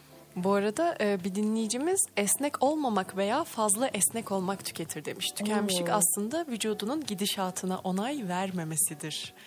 Bu ne çok, düşünüyorsun? Ya bu çok güzel bir yorum değil mi? Esnek olmak ya da olmamak, olmamak tüketir. Evet. Bunun arasını bulmamız gerekir bu durumda evet. da değil mi? Ya fazla esnek olmak sanıyorum şey hani... E, nereye çekersen oraya gitmek. Ee, senden bir şey istendiğinde hemen her işini bırakıp onu yapmak. Fazla esnek olmamak da hani o e, rutinin dışına çıkmaktan korkmak, o kalıpları yıkmaktan korkmak gibi bir e, şey olabilir. İkisi de aslında bir noktada insanı tüketen, tükenmişlik sendromuna yol açan şeyler farklı yollardan. Ki fazla esnek olmak hayır diyememekle de aslında bağdaştırılabilir değil hı-hı, mi? Yani hı-hı. teknik olarak ne en büyük nedenlerinden birisi de buymuş zaten. Hı-hı, hı-hı. Kesinlikle. Bir de vücudunun gidişatına onay vermemesidir diyor. Hani e, sürekli bir hayat yaşıyorsun. Hı hı. Tamam böyle gidiyorsun da bu böyle gitmez deme şekli yani vücudunun. Yeter bir ee, noktada. Bir cevabımız daha var. Fazla veya az sorumluluk almak iş hayatında tüketir demiş. Bir tanesi sessiz istifaya çıkıyor. Bir tanesi tükenmişlik sendromuna çıkıyor. İlk evresine tam evet, olarak herhalde çıkıyor. Hepsi tüketir. Dozunda sorumluluk almak ve kendi alanını korumak tükenmişliğe çözüm olabilir demiş bir dinleyicimiz. E, gerçekten o sınırları belirlemenin önemine de değineceğiz e, ilerleyen hı hı. dakikalarda. Dozunda sorumluluk, bunun dengesini bulmak çok zor bir şey bence. Doğru. Ya ya çok bu arada bu yorum çok do- bu da çok doğru bir yorum bence ama ya işte böyle şeyleri yapmak gerçekten çok inanılmaz zor. zor ya. Ya mesela benim o e, sınırı çizmem nasıl oluyor biliyor musun? Bence hiç sağlıklı bir yol değil ama kendimde gözlemlediğim şu an aklıma gelen, ben başkasının benim kadar çabalamadığını görüp e, benimle hemen hemen aynı başarıyı e, sağladığında ben bir durup düşünüyorum, sen kendine bu kadar e, yükleniyorsun ama buna gerçekten gerek var mı? Bak Hı. sana bir şey, senden bir şey istiyorlar, hepsini yapıyorsun. O yapmadığı zaman da seninle aynı konuma gelebiliyor e, diye düşündüğüm zaman ben kendime bir e, sınır çiziyorum mesela. Başkalarını gözlemleyebilmek belki bu noktada e, iyi bir referans olabilir. Ya, öyle, ya kesinlikle başkaları, yani bu çok iyi bir referans olur. Ya ama nasıl desem? Bence birçoğumuz bunun da farkındalığında değiliz. Yani evet, birilerini gözlemleyip belli başlı çıkarımlar yapabiliyoruz. Ama sonra bunları hayatımıza uygulamak, yani bilmiyorum, tahmin ettiğimizden daha zor gibi sanki ya. Hı hı hı. O yüzden işte bizim konuştuğumuz bütün konular için geçerli bu. Konuşmak, teoride her şey gerçekten çok güzel işliyor aslında da. İşte pratiğe döküldüğünde biraz bocalayabilirmişiz zor. Gibime geliyor. Ama hani dedik ya, mesela bir dinleyicimiz de bunu kendinde fark etmiş. Bence fark, et, fark edebilmek. Hani bir sürü evre saydık ve bunların hepsi çok uzun bir döneme yayılmış. Hı hı. Bu evrenin tabii ki de kendi kendine buradan da çıkabilirsiniz. Nasıl çıkacağımızı da konuşacağız. Ee, ama bir noktada fark etmek, o sınırları aslında çok fazla çizemediğini fark etmek ve buradan geri dönmek, yeterince zevk alamadığını görmek, mutlu olmadığını görmek doğal bir süreç değil aslında. Hani ol, olması gerekenin dışında bir durum. Sen yaptığın işi e, mutlu bir şekilde devam edebilirsin. Ondan isteğini hiçbir zaman çekmeden devam edebilirsin. Ama eve döndüğünde senin hayata tutunacak enerjin kalmıyorsa bir şeyler ters gidiyor demektir, demektir. mesela.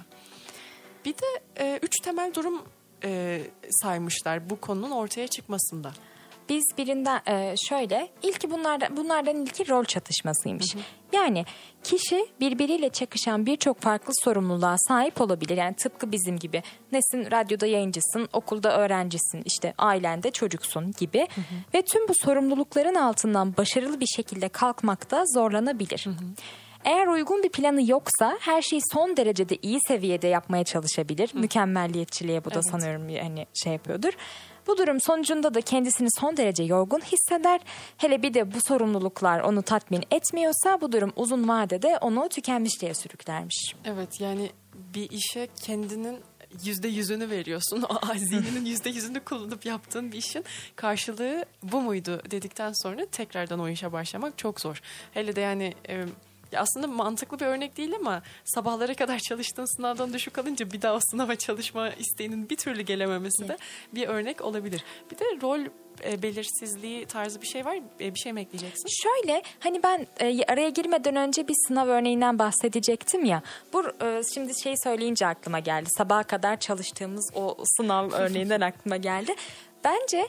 Bunun karşılığını alamıyor oluşumuzun sebebi bazen verimsizliğimiz olabilir. Hı hı. Yani mesela aslında verimli bir şekilde günde, ya bu da dünyanın en klişe cümlesi ama işte hani günde bir saat bir saat verimli şekilde çalışsak aslında. Hı hı. Günü gününe çalışsak hani, yetişiyor ha, ya. Tabii de finallere kadar öyle yapacağız tabii, zaten. Zaten yapıyorum olarak falan.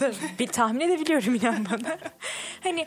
Verimli bir şekilde günü gününe gerçekten aslında çalışsak ya da bir işte o sorumluluğu yerine getirsek hı hı. sonucu bu kadar kötü olmayacak aslında. Hı hı. Ama işte son dakika yaptığımız için, böyle son anda yaptığımız için verimliliğimiz düşüyor. Sonra biz bunu işte şey yoramıyoruz. Gerçi yoruyoruz.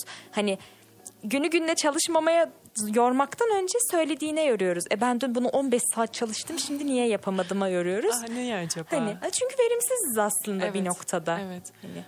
O aslında bana şey de hatırlattı. Hani başta bütün motivasyonumuzu kullanıyoruz, sonra bir daha da hiçbir şey kalmıyor ya bir adım atmaya, hatırlattı bana. e, gözlemlemesi kolay bir durum ya. Hani kendimizden o kadar büyük bir beklenti, son hafta hallederim beklentisi bile bir insanın yaptığı iş, e, işe ne kadar güvendiğine, o çalışma disiplinine ne kadar güvendiğini gösteriyor. Çok güzel bir güven ama tükeniyoruz ya sonrasında. Son hafta da yetişmiyor genelde. Altını. Aslında içi boş bir beklenti. Aa, onu söyleyecektim. Tam altını doldurmak gerekiyor gerçekçi birazcık. Değil. E, rol belirsizliği var. E, o an bir işte çalışan veya bir okulda öğrenim gören kişi o anki başarısıyla veya gelecekteki hedefleriyle ilgili kaygılar duyabilir. Ya bu insanı içten içe kemiren bir durum. Hani uyku dedik, açlık dedik vesaire ama her sabah uyandığında işinle alakalı bir kaygı duymak da e, ya çok güzel bir başarı yakalamışsındır mesela. E, bu başarının aşağı çekilmesine de yol açabilir. Bir anda bu başarıyı nasıl devam ettireceğim, bir şeyler yanlış mı gidiyor derken kendi kendine çelme takar bir noktaya gelirsin ve kendini tükenmiş bulabilirsin yani işin sonunda. Ve o du- böyle o duygular gelince ne yapacağını şaşırıyorsun. Ya bana şöyle oluyor mesela, ben şu an kendi adıma inanılmaz bir başarı tutturduğumu düşünmüyorum ama eğer başarılıysan da başarısızsan da bu iki bu durumu yaşıyorsun bence. Hani mezun olmama az kaldı ve İrem ne oluyor biliyor musun? Bu durup dururken geliyor. Hani bir anda bir sabah uyanıyorum, her şey güzel giderken Ee, şey iki, bir buçuk sene sonra mezun olacağım. Mezun Hı-hı. olduktan sonra ne yapacağım? Hı-hı. O olacak, bu olacak ve bir anda liste o kadar öyle hızlı sıralanıyor ki inanamazsın. Hı-hı. Ve böyle olunca da tam olarak senin dediğin gibi kendi kendine çelme takma noktasına geliyorsun. Hani çok kötü. Ya, bu senin bu bahsettiğin, hatta bizim e, yaşımız gereği bahsettiğimiz bütün bu durumlar ileride yaşanacak tükenmişlik sendromunun ufak fragmanları gibi. Çünkü mesela mezun olunca nasıl iş bulacağım? Ya mutlaka bulacaksın. İkimiz de biliyoruz. Ha şurada, ha burada. Ee, o zamana kadar yaşadığın belli bir tükenmişlik, yorgunluk vesaire olabilir. Bir de bunun kırk sene boyunca icra etmek zorunda kalacağım bir meslek e, esnasında yaşandığını düşün. İşte bu tam olarak bizim bugün konuştuğumuz o e, kendini bir türlü yataktan kaldıramama isteği uyandıran ve yıllar süren o sendroma e, çıkıyor. Ve yani fragmanı buysa hani, film merak filmi ediyorum. Çok merak ediyorum. Düşünemiyorum filmi. E, gerilim. dokuz nokta. Evet, evet, bir de aşırı yüklenme durumu var. Ee, bu tü- tükenmişlik sendromunun ortaya çıkmasındaki üç temel durumdan bahsediyorduk. Son olarak aşırı yüklenme var. Kendimizden beklentimiz başka insanlardan beklentilerimize kıyasla çok fazla. Ayrıca hayır demek birçoğumuz için de çok zor. Maalesef böyle ki zaten konunun başından beri en çok da sanırım bundan bahsetmişizdir. Kendimize yüklenmek, kendimize... şey yapmak böyle. Şimdi bak, ben konuyu yine bir yere getireceğim ama bu gerçekten bizim artık köşemiz gibi oldu. Kişisel gelişim kitapları. Hadi bakalım. Hani her, her hafta, hafta salladığımız o gürü. Her hafta istisnasız olarak ne yapıyoruz? Kişisel gelişim kitaplarının doğru olmadıklarından bahsediyoruz. Yani e, yeterli olmadıklarına. Hani, şimdi ne oluyor bu kitaplarda? Hani şey... kendi şunu yapabilirsin, bunu yapabilirsin, şunu da yapabilirsin. Bu da kendine aşırı yüklenmektir, değil mi? Hani sabah dokuzda kalkarsın, yürüyüşe çıkarsın, öyle yaparsın, hayatı seversin, kendini de seversin arada falan. Hani Hı-hı. bu da bu da kendine aşırı yüklenmek Hı-hı. değil midir? Ya kesinlikle. Bak, ben yemin ger- gerçekten aklım almıyor şunu. Biz bunu niye kendimize yapıyoruz? Hani yazıp yayınlayıp birbirimize da niye bunu yapıyoruz kendimize? Ben gerçekten bunun mentalitesini anlayamıyorum. Ya bence dinleyicilerimiz senin e, bir psikoloji öğrencisi olarak bu e, serzenişine ekstra önem vermeli. Çünkü hani bak, sen bu işi dört senedir okuyorsun, öğreniyorsun, araştırmalar yapıyorsun üzerine. İnsan bir, bir kitap yazarak, bir kitap okuyarak e, hayatının çok iyi yönlere gidebileceğini düşünüyor. Kesinlikle e, içi boş bir beklenti, senin de söylediğin gibi. E, olmaması gerektiğini düşünüyorum ben de. Bu arada hani sen konuşurken fark ettim yine. Goblin modunu hatırlıyorsun. Hı hı. Bu estetik kaygılar, işte sürekli iyi görünme çabası, kendinden o beklenti, karşıya göstermek istediğin o e, inanılmaz ideal e, kadın, adam, birey E, imajı vesaire en sonunda goblin moduyla sonuçlanıyor. Bunların hepsinin uzun vadeye yayılmış olanını galiba hmm, tükenmişlik, tükenmişlik sendromu, sendromu olarak adlandırabiliriz. Yani bu e, kendi idealize etme kısmının değil belki ama o goblin modunun şöyle bir bütün hayatına yayılmışını düşün. E, ama biraz böyle dünyada, yani dünyaya karşı o sosyal normları yıkma gibi değil de kendi halinde bir goblin modu olduğunu düşün. O birazcık bana tükenmişlik sendromunu anımsattı. Bu galiba basamak basamak ilerliyor işte. Evet. Hani ilk evre, dördüncü evre goblin modu, tükenmişlik sendromu evet. tadında da. Her şeyin başında insanın kendinden ve çevresinden beklentilerinin olması çok ilginç ama. Evet, çok iyi, o kadar da üzücü. Ya keşke bu şey yapabileceğimiz bir durum olsa. Direkt üzerinde kontrol sağlayabileceğimiz bir şey olsa.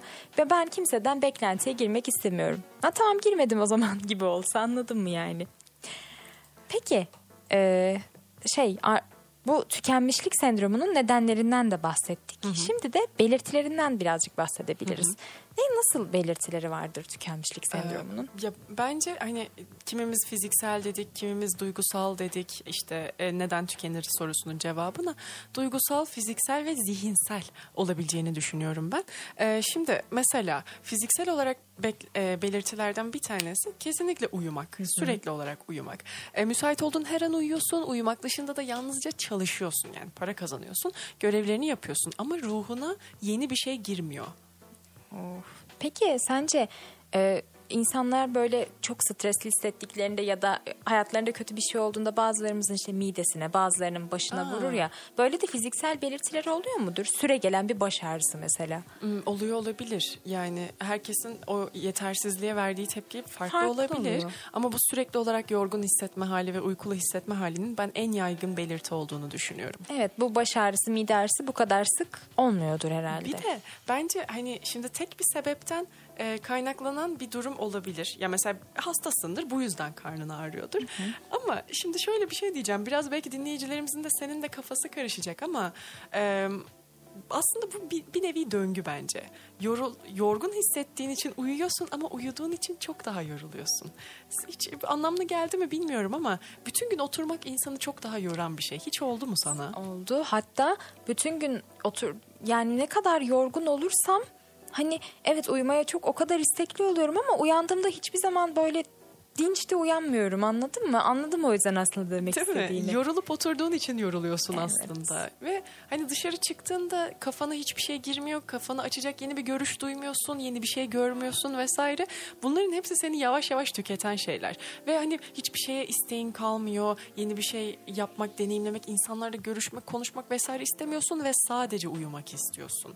Yani mesela bunların hepsi e, bir... tükenmişlik sendromu belirtisi olabilir uzun vadede özellikle. Aynen, evet. Duygusal belirtileri arasında da aklıma ilk Ayşe Hanım'ın söylediği şey geldi. Herhalde başta bu feci bir umutsuzluk hali sarıyordur insan Hı-hı. için. Ne diyorsun? Aa, hani evet, o çok vurucu bir noktaydı bu arada. Hani nedenini sorduğunda umutsuzluk dedi.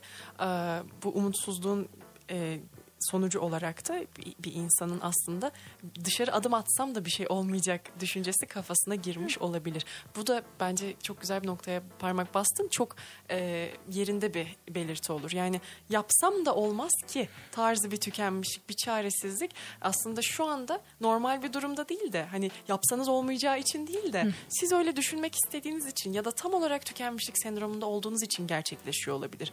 O yüzden bu bakış açısını da birazcık değiştirmek gerekiyor. Yapar olabilir, hatta belki de olur e, şeklinde bir düşünceye girebilmek gerekiyor. O yüzden de biraz karamsarlığı bir köşeye bırakıp denemek bir şeyleri gerekiyordur. Peki. E, bu arada Hı. bir dinleyicimizden daha bir yorum geldi. Aa. Bu e, çok hoşuma gittiği için hemen okumak istedim.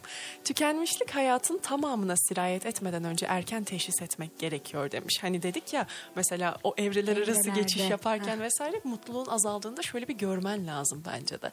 Program bu açıdan çok faydalı oldu demiş. Çok teşekkür çok ediyoruz teşekkür dinleyicimize.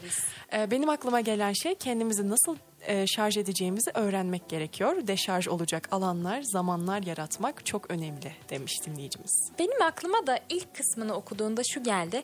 Kendimizi gerçekten iyi tanırsak, tanıyorsak eğer hı hı. hani böyle bir şey yaşama olasılığımız da o derece düşer gibi. Yani ne kadar iyi tanıyorsak bunu buna yakalanmamız o kadar azmış gibi hı hı. geliyor.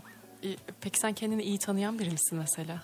Yani şimdi hani bilmiyorum. Yani bir biraz evet tanıyor, hiç tanımıyor değilim. Bir noktaya kadar tanıyorum ama her geçen gün de yeni bir şeyleri keşfediyorum kendimle alakalı. Tam onu diyecektim. Hani bugün tanıdım derken yarın bambaşka bir özelliğini de keşfedebilirsin. Hayat bu yani. kırk sene sonraki seni ya da ne bileyim şu anda e, çok hevesli bir şekilde girdiğin o eğitim ya da kariyer hayatını yirmi sene sonra beğenmeyince ben artık kendimi tanıyamıyorum'a da gelebilirsin. Ama aslında değişiyorsundur, gelişiyorsundur. O zaman sence hiç böyle bir cümle kuramaz mıyız?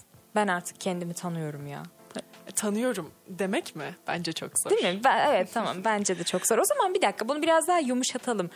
Kendimizi, o anki kendimizi bilmek. Hı. Yani hani şu anki Zeynep, atıyorum işte yirmi iki yaşındaki Zeynep, hı hı, şu an nelerden hoşlanıyor? Şu an ne yapmaktan, hı hı, hani hani bunu kesin çizgiler halinde değil de hani... daha yumuşak örnekler, evet, kesinlikle. Ya mesela hamburger sevmiyorsan sevmiyorsundur.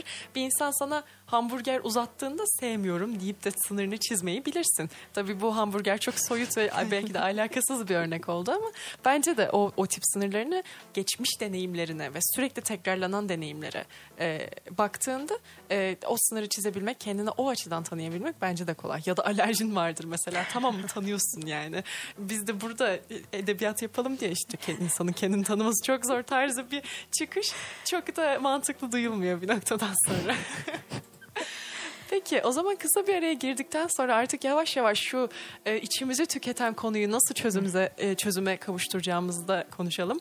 E, ardından programın da yavaş yavaş sonuna geleceğiz. Bu arada yani katılım çok fazla oldu ve çok hoşuma gitti. Ee, yani senin de gözlerinin içi hani parlıyor. Görüyorsun ben, bir, buradan. Bir dinleyicimiz daha bize yazmış dediğimde. O yüzden ben bir daha paylaşmak istiyorum kanallarımızı. Söyleyebilir misin bize? Tabii ki söylerim.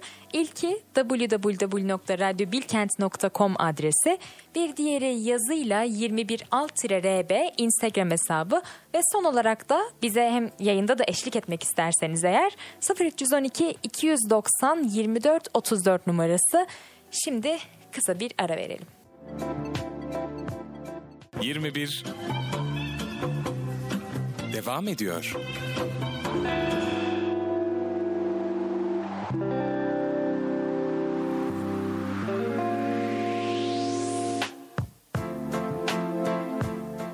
Ve yirmi bir kaldığı yerden devam ediyor. Programımızın yavaş yavaş sonuna gelirken e, sırada tükenmişlik sendromunu nasıl çözebileceğimizden bahsedeceğiz. Ama öncesinde bir dinleyicimiz yine beni köşeye sıkıştıran ve bence seni de köşeye sıkıştıracağını düşündüğüm bir soru sormuş.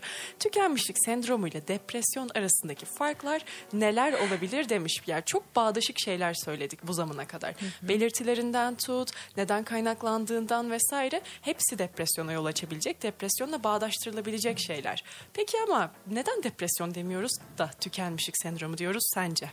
Yani şöyle, bu sorunun cevabını bilseydim gerçekten konuşurken de fikirlerimi mesela beyan edebilirdim ama ben hiçbir noktada ayırt edemiyorum. Hı hı. Hani belki şey olabilir, işte tükenmişlik sendromunda çok fazla iş yaşantısından bahsettik ama depresyon sadece iş, yasa- iş yaşantısıyla alakalı bir şey değil. Kesinlikle. Olabilir belki. Bence evet, çok doğru bir noktaya e, parmak bastın. Ya depresyon hani e, pek çok şeyden kaynaklanabilir. E, mesela... O yaşadığı duygular, düşünceler, deneyimler, travmalar yalnızca çalışma ortamından değil, yaşamın her alanıyla alakalı e, yaşananlardan dolayı depresyona sürüklenebilirsin. Ama tükenmişlik sendromu senin de dediğin gibi biraz daha iş yaşamıyla kaynaklı. Yani mesela o iş seni yoruyordur ve sen Meryem Uzerli'nin yaptığı gibi e, çok ya çok adı geçti ama hiç selam çok söylemedik. Belki dinliyordur. Buradan selam da yollayalım. Meryem Uzerli gibi Muhteşem Yüzyıl'dan ya da yaptığın o işten ayrılıp da kendini kurtarman mümkün olabilir. Ama mesela depresyonda sen e, bu durumu depresyonla karıştırıp işte e, işten pardon tükenmişlik sendromuyla karıştırıp işinden ayrılırsan bu bir türlü düzelmeyebilir. Hani aslında denemeden de e, bilemezsin. Belki o işte ke- iş esnasında kendine kısa bir mola verdiğinde bu seni daha iyi hissettiriyorsa senin tükenmişlik sendromunda olma ihtimalin çok yüksekken, depresyondaysan mesela o işe mola vermek seni o kadar da iyi hissettirmiyor. Çünkü senin bir psikiyatriste görünmeye, evet, bir tedaviye başlamaya ihtiyacın var. Yani. Bu noktada hani neye ihtiyacımız olduğunu bulmaya çalışmak çok önemli diye düşünüyorum. Yani depresyondayken sorun bütün hayatına, bütün genine yayılmışken tükenmişlik sendromunda aslında tam olarak da öyle olmuyor, evet, o zaman. Evet. O zaman bir de e, neden bunları yaşıyoruzu konuştuktan sonra nasıl çözebiliriz? E, Bir, biraz bir şeyler anlatabiliriz diye düşünüyorum. Kesinlikle profesyoneller değiliz. Asla. Ama e, bizim de konuşurken aslında kendi kendimize ürettiğimiz bazı çözümler var. Bunları şöyle bir sistematize edelim, dinleyicilerimizle paylaşalım. E, ilk e, ne diyebilirsin mesela, bu insan bu durumdan çıkmak istiyor diyelim, atıyorum. Sen o insana ne söylersin, ne yapmasını söylersin? Ne yapmasını söylerdim? Ya düşünüyorum. Öncelikle senin de az önce söylediğin gibi tavsiye vermek bana düşmez deyip işin içinden çekilirdim diyormuşum değil mi? Hani, ne yapmasını söylerdim biliyor musun? Ya bi- bilmiyorum. Ya çünkü gerçekten hani pat diye bir şey söylersem mesela sanki Hı. kendini kötü hissedebilir diye düşünür. İlk başta bir şey söyleyemeyebilirdim. Sen Hı-hı. misin? Hı-hı. Sen ne derdin? Ya ben... E- Ya kesinlikle bulunduğumuz durumu fark etmenin öneminden bahsederdim Aa, herhalde. Evet, yani evet, evet. Aslında dinleyicilerimiz de bunu bizlere söyledi. Ee, bulunduğun durum hani sürekli uyuyorsun, bütün gün uyuyarak bedenini dinlendiriyorsun sanıyorsun. Ama mesela tükenmişliğin de gittikçe artıyor. Bunu fark edebilmek önemli. Bir de hani e, şimdi depresyonda farklı bir insanın edeceği bir yardım söz konusuyken aslında tükenmişlik sendromunu kendi kendine halledebilmek de kolay. O yüzden biz e, şu an paylaşacağımız durumlarda biraz daha insanın kendinde ve yaşam biçimde değiştirebileceği şeylerden söz ediyor olacağız. Ee, kendine bir takım sorular sorulması gerektiğini düşünüyor uzmanlar. Mesela sen şöyle durup ne hissediyorum diye sorabilen bir insan mısın? Yani koşuşturmacadan işte eğitim hayatının seni memnun et, edip etmediğinden değil. Şöyle bir durup şu an ne hissediyorum diye sorabilen bir insan mısın? Çok nadiren, ya aslında çok nadiren değil. Bunu ara sıra yapıyorum çünkü ben bazen kendisinin çok farkında olan bir insana dönüşüyorum. Aha. Yani hani bu ama şey iyi anlamda söylemiyorum bunu. Öyle hissediyorum ki hani şu an mesela otomatik olarak yürüyoruz ya biz ya yürümeyi bildiğin için yürümüyorsun. Ama ben bazen öyle her şeyin farkında gibi hissediyorum ki attığım adıma kadar hani... Control freak dediğimiz e, olay mı? Tam olarak böyle oluyor. Hani farkındalıktan kastım iyi bir farkındalık değil. Hı hı. O yüzden bunu da sık sık sık sık değil soruyorum. Hı hı. Ama sonucunda şey olmuyor. Hani evet şu anda gergin hissediyorum. Yani bunu böyle yaparsam gerilmem gibi mantıklı bir çözümlemeye ulaşamıyorum sonucunda. Hı hı. Sen soruyor musun? Ee, hayır. Yani çoğunlukla ne hissettiğimi, ne yaşadığımı ya da o an bende nasıl duyguların uyandığını birazcık geri plana atan bir insanım. Sonradan e, dank ediyor bana. E, ama sormak çok önemli çünkü uzmanlar diyor ki bu sorulara verilecek cevaplar kendinizi daha iyi hissetmenize, değerlerinizi ve önceliklerinizi yeniden yapılandırmanıza yardımcı olacaktır diyor. O sınır çizmekten bahsettik, hatta bir daha bahsedeceğiz ileride. Şimdi hani birbirimize sorduk seni ne tüketir diye. Evet. Aslında... Mesela o an fark edemeyebilirsin. O an kendine o soruyu sormayı unuttun. Günün sonunda senin hangi anında bu yorgunluğu, bu tükenmişliği en çok hissettiğini kendine sorabilmen de çok önemli. Hani bugün şöyle şöyle bir şey oldu. Ben sonrasında ayağa kalkacak enerjiyi bulamadım diyebiliyor olabilirsin mesela. İşten döndüm. İşte bu yaşadıklarım, bu stres, bu kendimden beklentilerim vesaire beni çok yordu diyebiliyor olmak bu konuyu fark etmek için çok büyük güzel bir adım bence. Peki sen mesela... Gece yatağa yattığında o günün böyle işte kritiğini yaparken belki kritiğini yapmıyor bile olabilirsin bu arada. Çünkü bence bu, birçoğumuz bunu bazen yapmıyoruz. Kritiğini yaptığında böyle noktalara değiniyor musun? Yani bugün yayın yaparken şöyle oldu, sabah derste bunu yaşadım gibi detaylı inceleyebiliyor musun? Ya çok gamsız duyulacak ama ben başını yastığa koyup uyuyan tayfadanım. Ee, Genelde aşırı yorulduğum için aslında belki e, uyumadan hemen önce ya da başını yastığa koyduğunda e, sormak için iyi bir zaman olmayabilir. Ama mesela gün içerisinde kendime sorsam e, şu an ne hissediyorsun ya da bu yaptıkların seni tüketiyor mu diye bunun cevabı evet olabilir. Yani çünkü yastığa başını koyar koymaz uyumak çok dertsiz olduğumdan kaynaklanmıyor belli ki. Bir şeyleri çok yorulduğum için e, kaynaklanıyor olabilir. E, bunu, bu da aslında bir soru sebebi belki de. Hatta sen şu an bana sordun sorgulamaya başladım. Ne yapıyorsun da gün içinde? Bu kadar kadar böyle yastığa başını koyar koymaz uyuyabiliyorsun. Sordurttu bana. Sen Şöyle, yapıyor musun bu arada? Yapıyorum galiba ama sık sık yani her akşam yapmıyorum. Keşke bunu bir düzene oturtturabilsem çok isterdim. Çünkü bunu yaptığım geceler çok daha rahat uyuyorum. Ya inanır mısın bilmiyorum ama. Aslında günlük yazmayı bu yüzden öneriyor olabilirler. Tam onu söyleyecektim. Ben günlük de tutuyorum aynı zamanda. Yani onu da beni yazıyor musun? Ya ne diyorsun? Bunu yayından sonra biraz daha detaylı konuşuruz. Aa, tamam. Ee, hani şey her gece yazmıyorum günlük ama günlük yazdığımda da kendi kendime böyle bir şeyleri hatırlatıp sorduğumda da gerçekten çok daha huzurlu uyuyorum. Çünkü sanki o zaman şey oluyor bir şeyler o an böyle tamam çözüme kavuşamayabiliyor ama çözülmeyecek gibi olmadıklarını yani öyle olmadıklarını görüyorum anladın mı? Hı hı. O yüzden bence tamam o yatar yatmaz uyuyabilirsin ama günlük tutmayı aklında bulundur. Günlük tutmak bir tamam. şey olabilir. Hani. Aklımda bulunsun. Bugün bir deneyeyim. Den- Bakalım nasıl hissedeceğim. Ee, şimdi az önce hani depresyonla farklarından bahsederken dedik ki şöyle bir iki hafta tatile çıksanız her şeye Ay. çok iyi gelebilir. Hakikaten her yıl en az iki hafta blok olarak izin alın ve rutin ortamınızdan uzaklaşın diyor. Bir dinleyicimiz, dinleyicimiz de demişti. Rutin tüketir demişti. Hı hı. O rutinden uzaklaşmak aslında bu sendromdan çıkmak için güzel bir yol. Peki sen mola verebilir misin mesela? Son güne bıraktın, çalışıyorsun. O mola ne kadar kıymetli senin için? Hani neler söylüyorsun? ya, yaşanmaz da. Yok canım.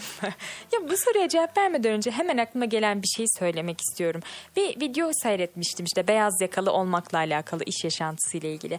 Orada bu tatillerin de aslında ne kadar hani klişeleşip rutine döndüğünden bahsediyordu mesela. Hani Hı-hı. ne düşünüyorsun bu konuda? Şey hani işte yılın atıyorum on ayı çalışıyoruz ama iki Hı-hı. ayı tatile oraya gittik, buraya gittik. Geri Hı-hı. dönüp yine yani o tatilin de bir rutine dönüştüğünden bahsediyordu aslında. Zaten yasal bir zorunluluk. Ay, evet tabii. Ee, o iki hafta ya da süreyi bilmiyorum ama Hı-hı. hani herkesin o tatili yapması gerekiyor. Tatili her sene aynı dönemden yapıp işte yazın da şöyle şu otele gidelim. O da bir rutin olabilir kesinlikle. Tatilden kastımız rutinden uzaklaşmak Değil. ama. Aynen her öyle. Sene aynı tatil köyüne gidip aynı şeyleri yapmak da bir noktada rutine. Hani alıştığınız ve artık nasıl hissettirdiğini bildiğiniz bir şey olduğu için çok rutinden çıkmak olmuyor. Çok güzel bir nokta kesinlikle. Buradan dinleyicilerimize rotalarını değiştirmeyi öneriyorum.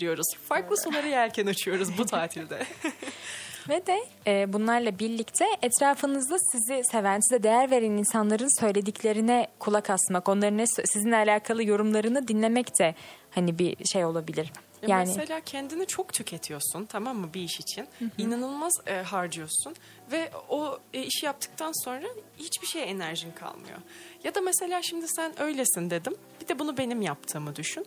Ee, sevdiğin bir insan, etrafındaki bir insan kendini o kadar e, zora sokuyor ki o işte başarılı olmak için, ama en sonunda böyle seninle dışarı çıkmaya bile vakti kalmıyor mesela. O insan için ne hissedersin? Al o hislerini kendine döndür şimdi. Aynen öyle. Çok güzel. İrem bir saniye. Böyle bir program değil.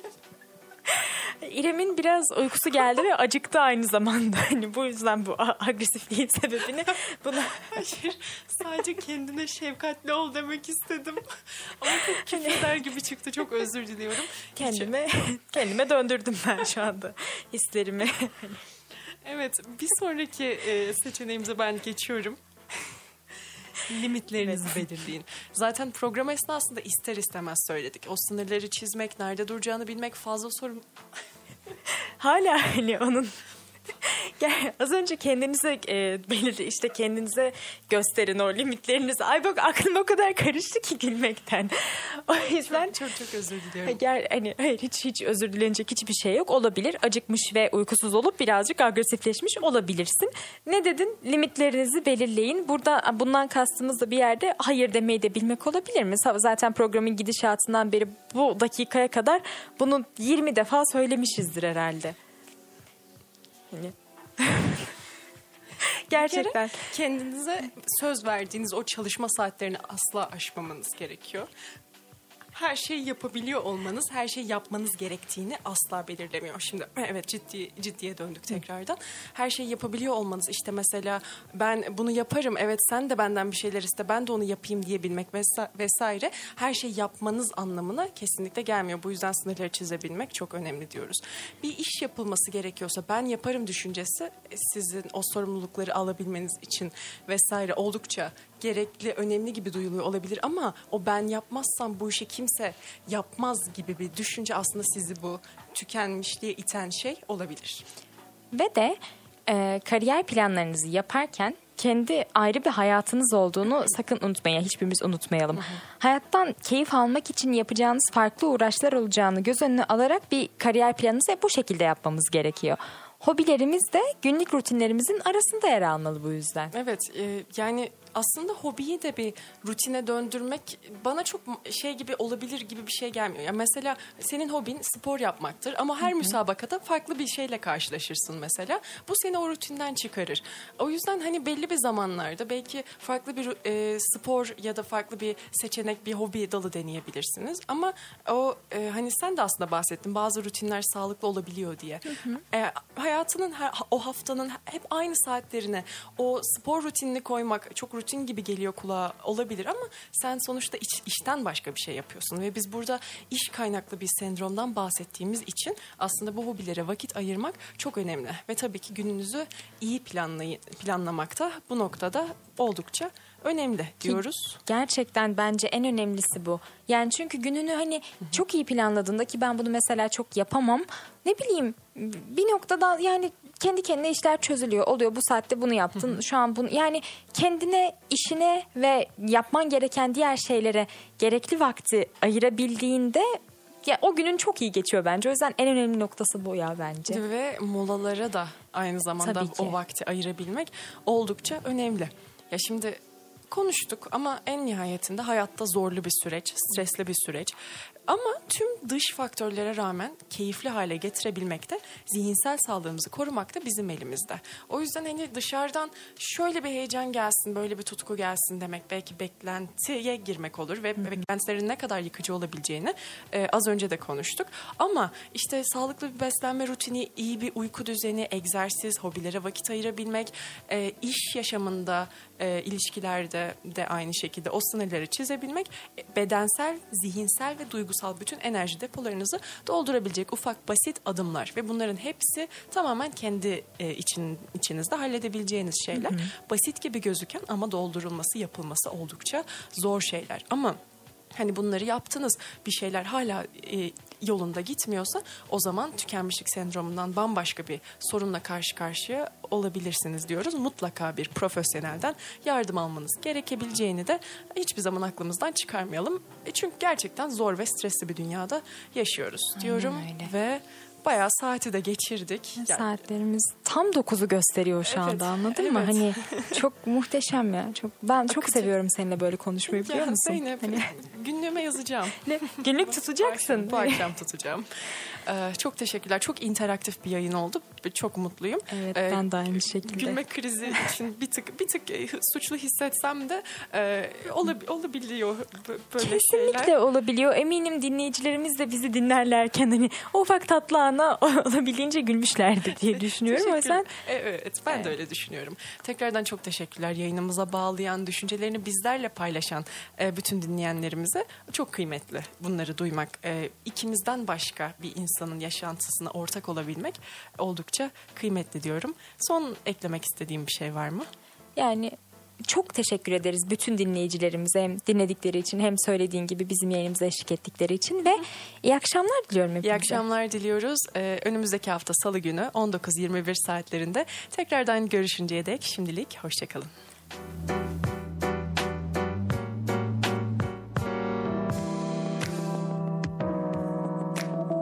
yirmi bir sona erdi.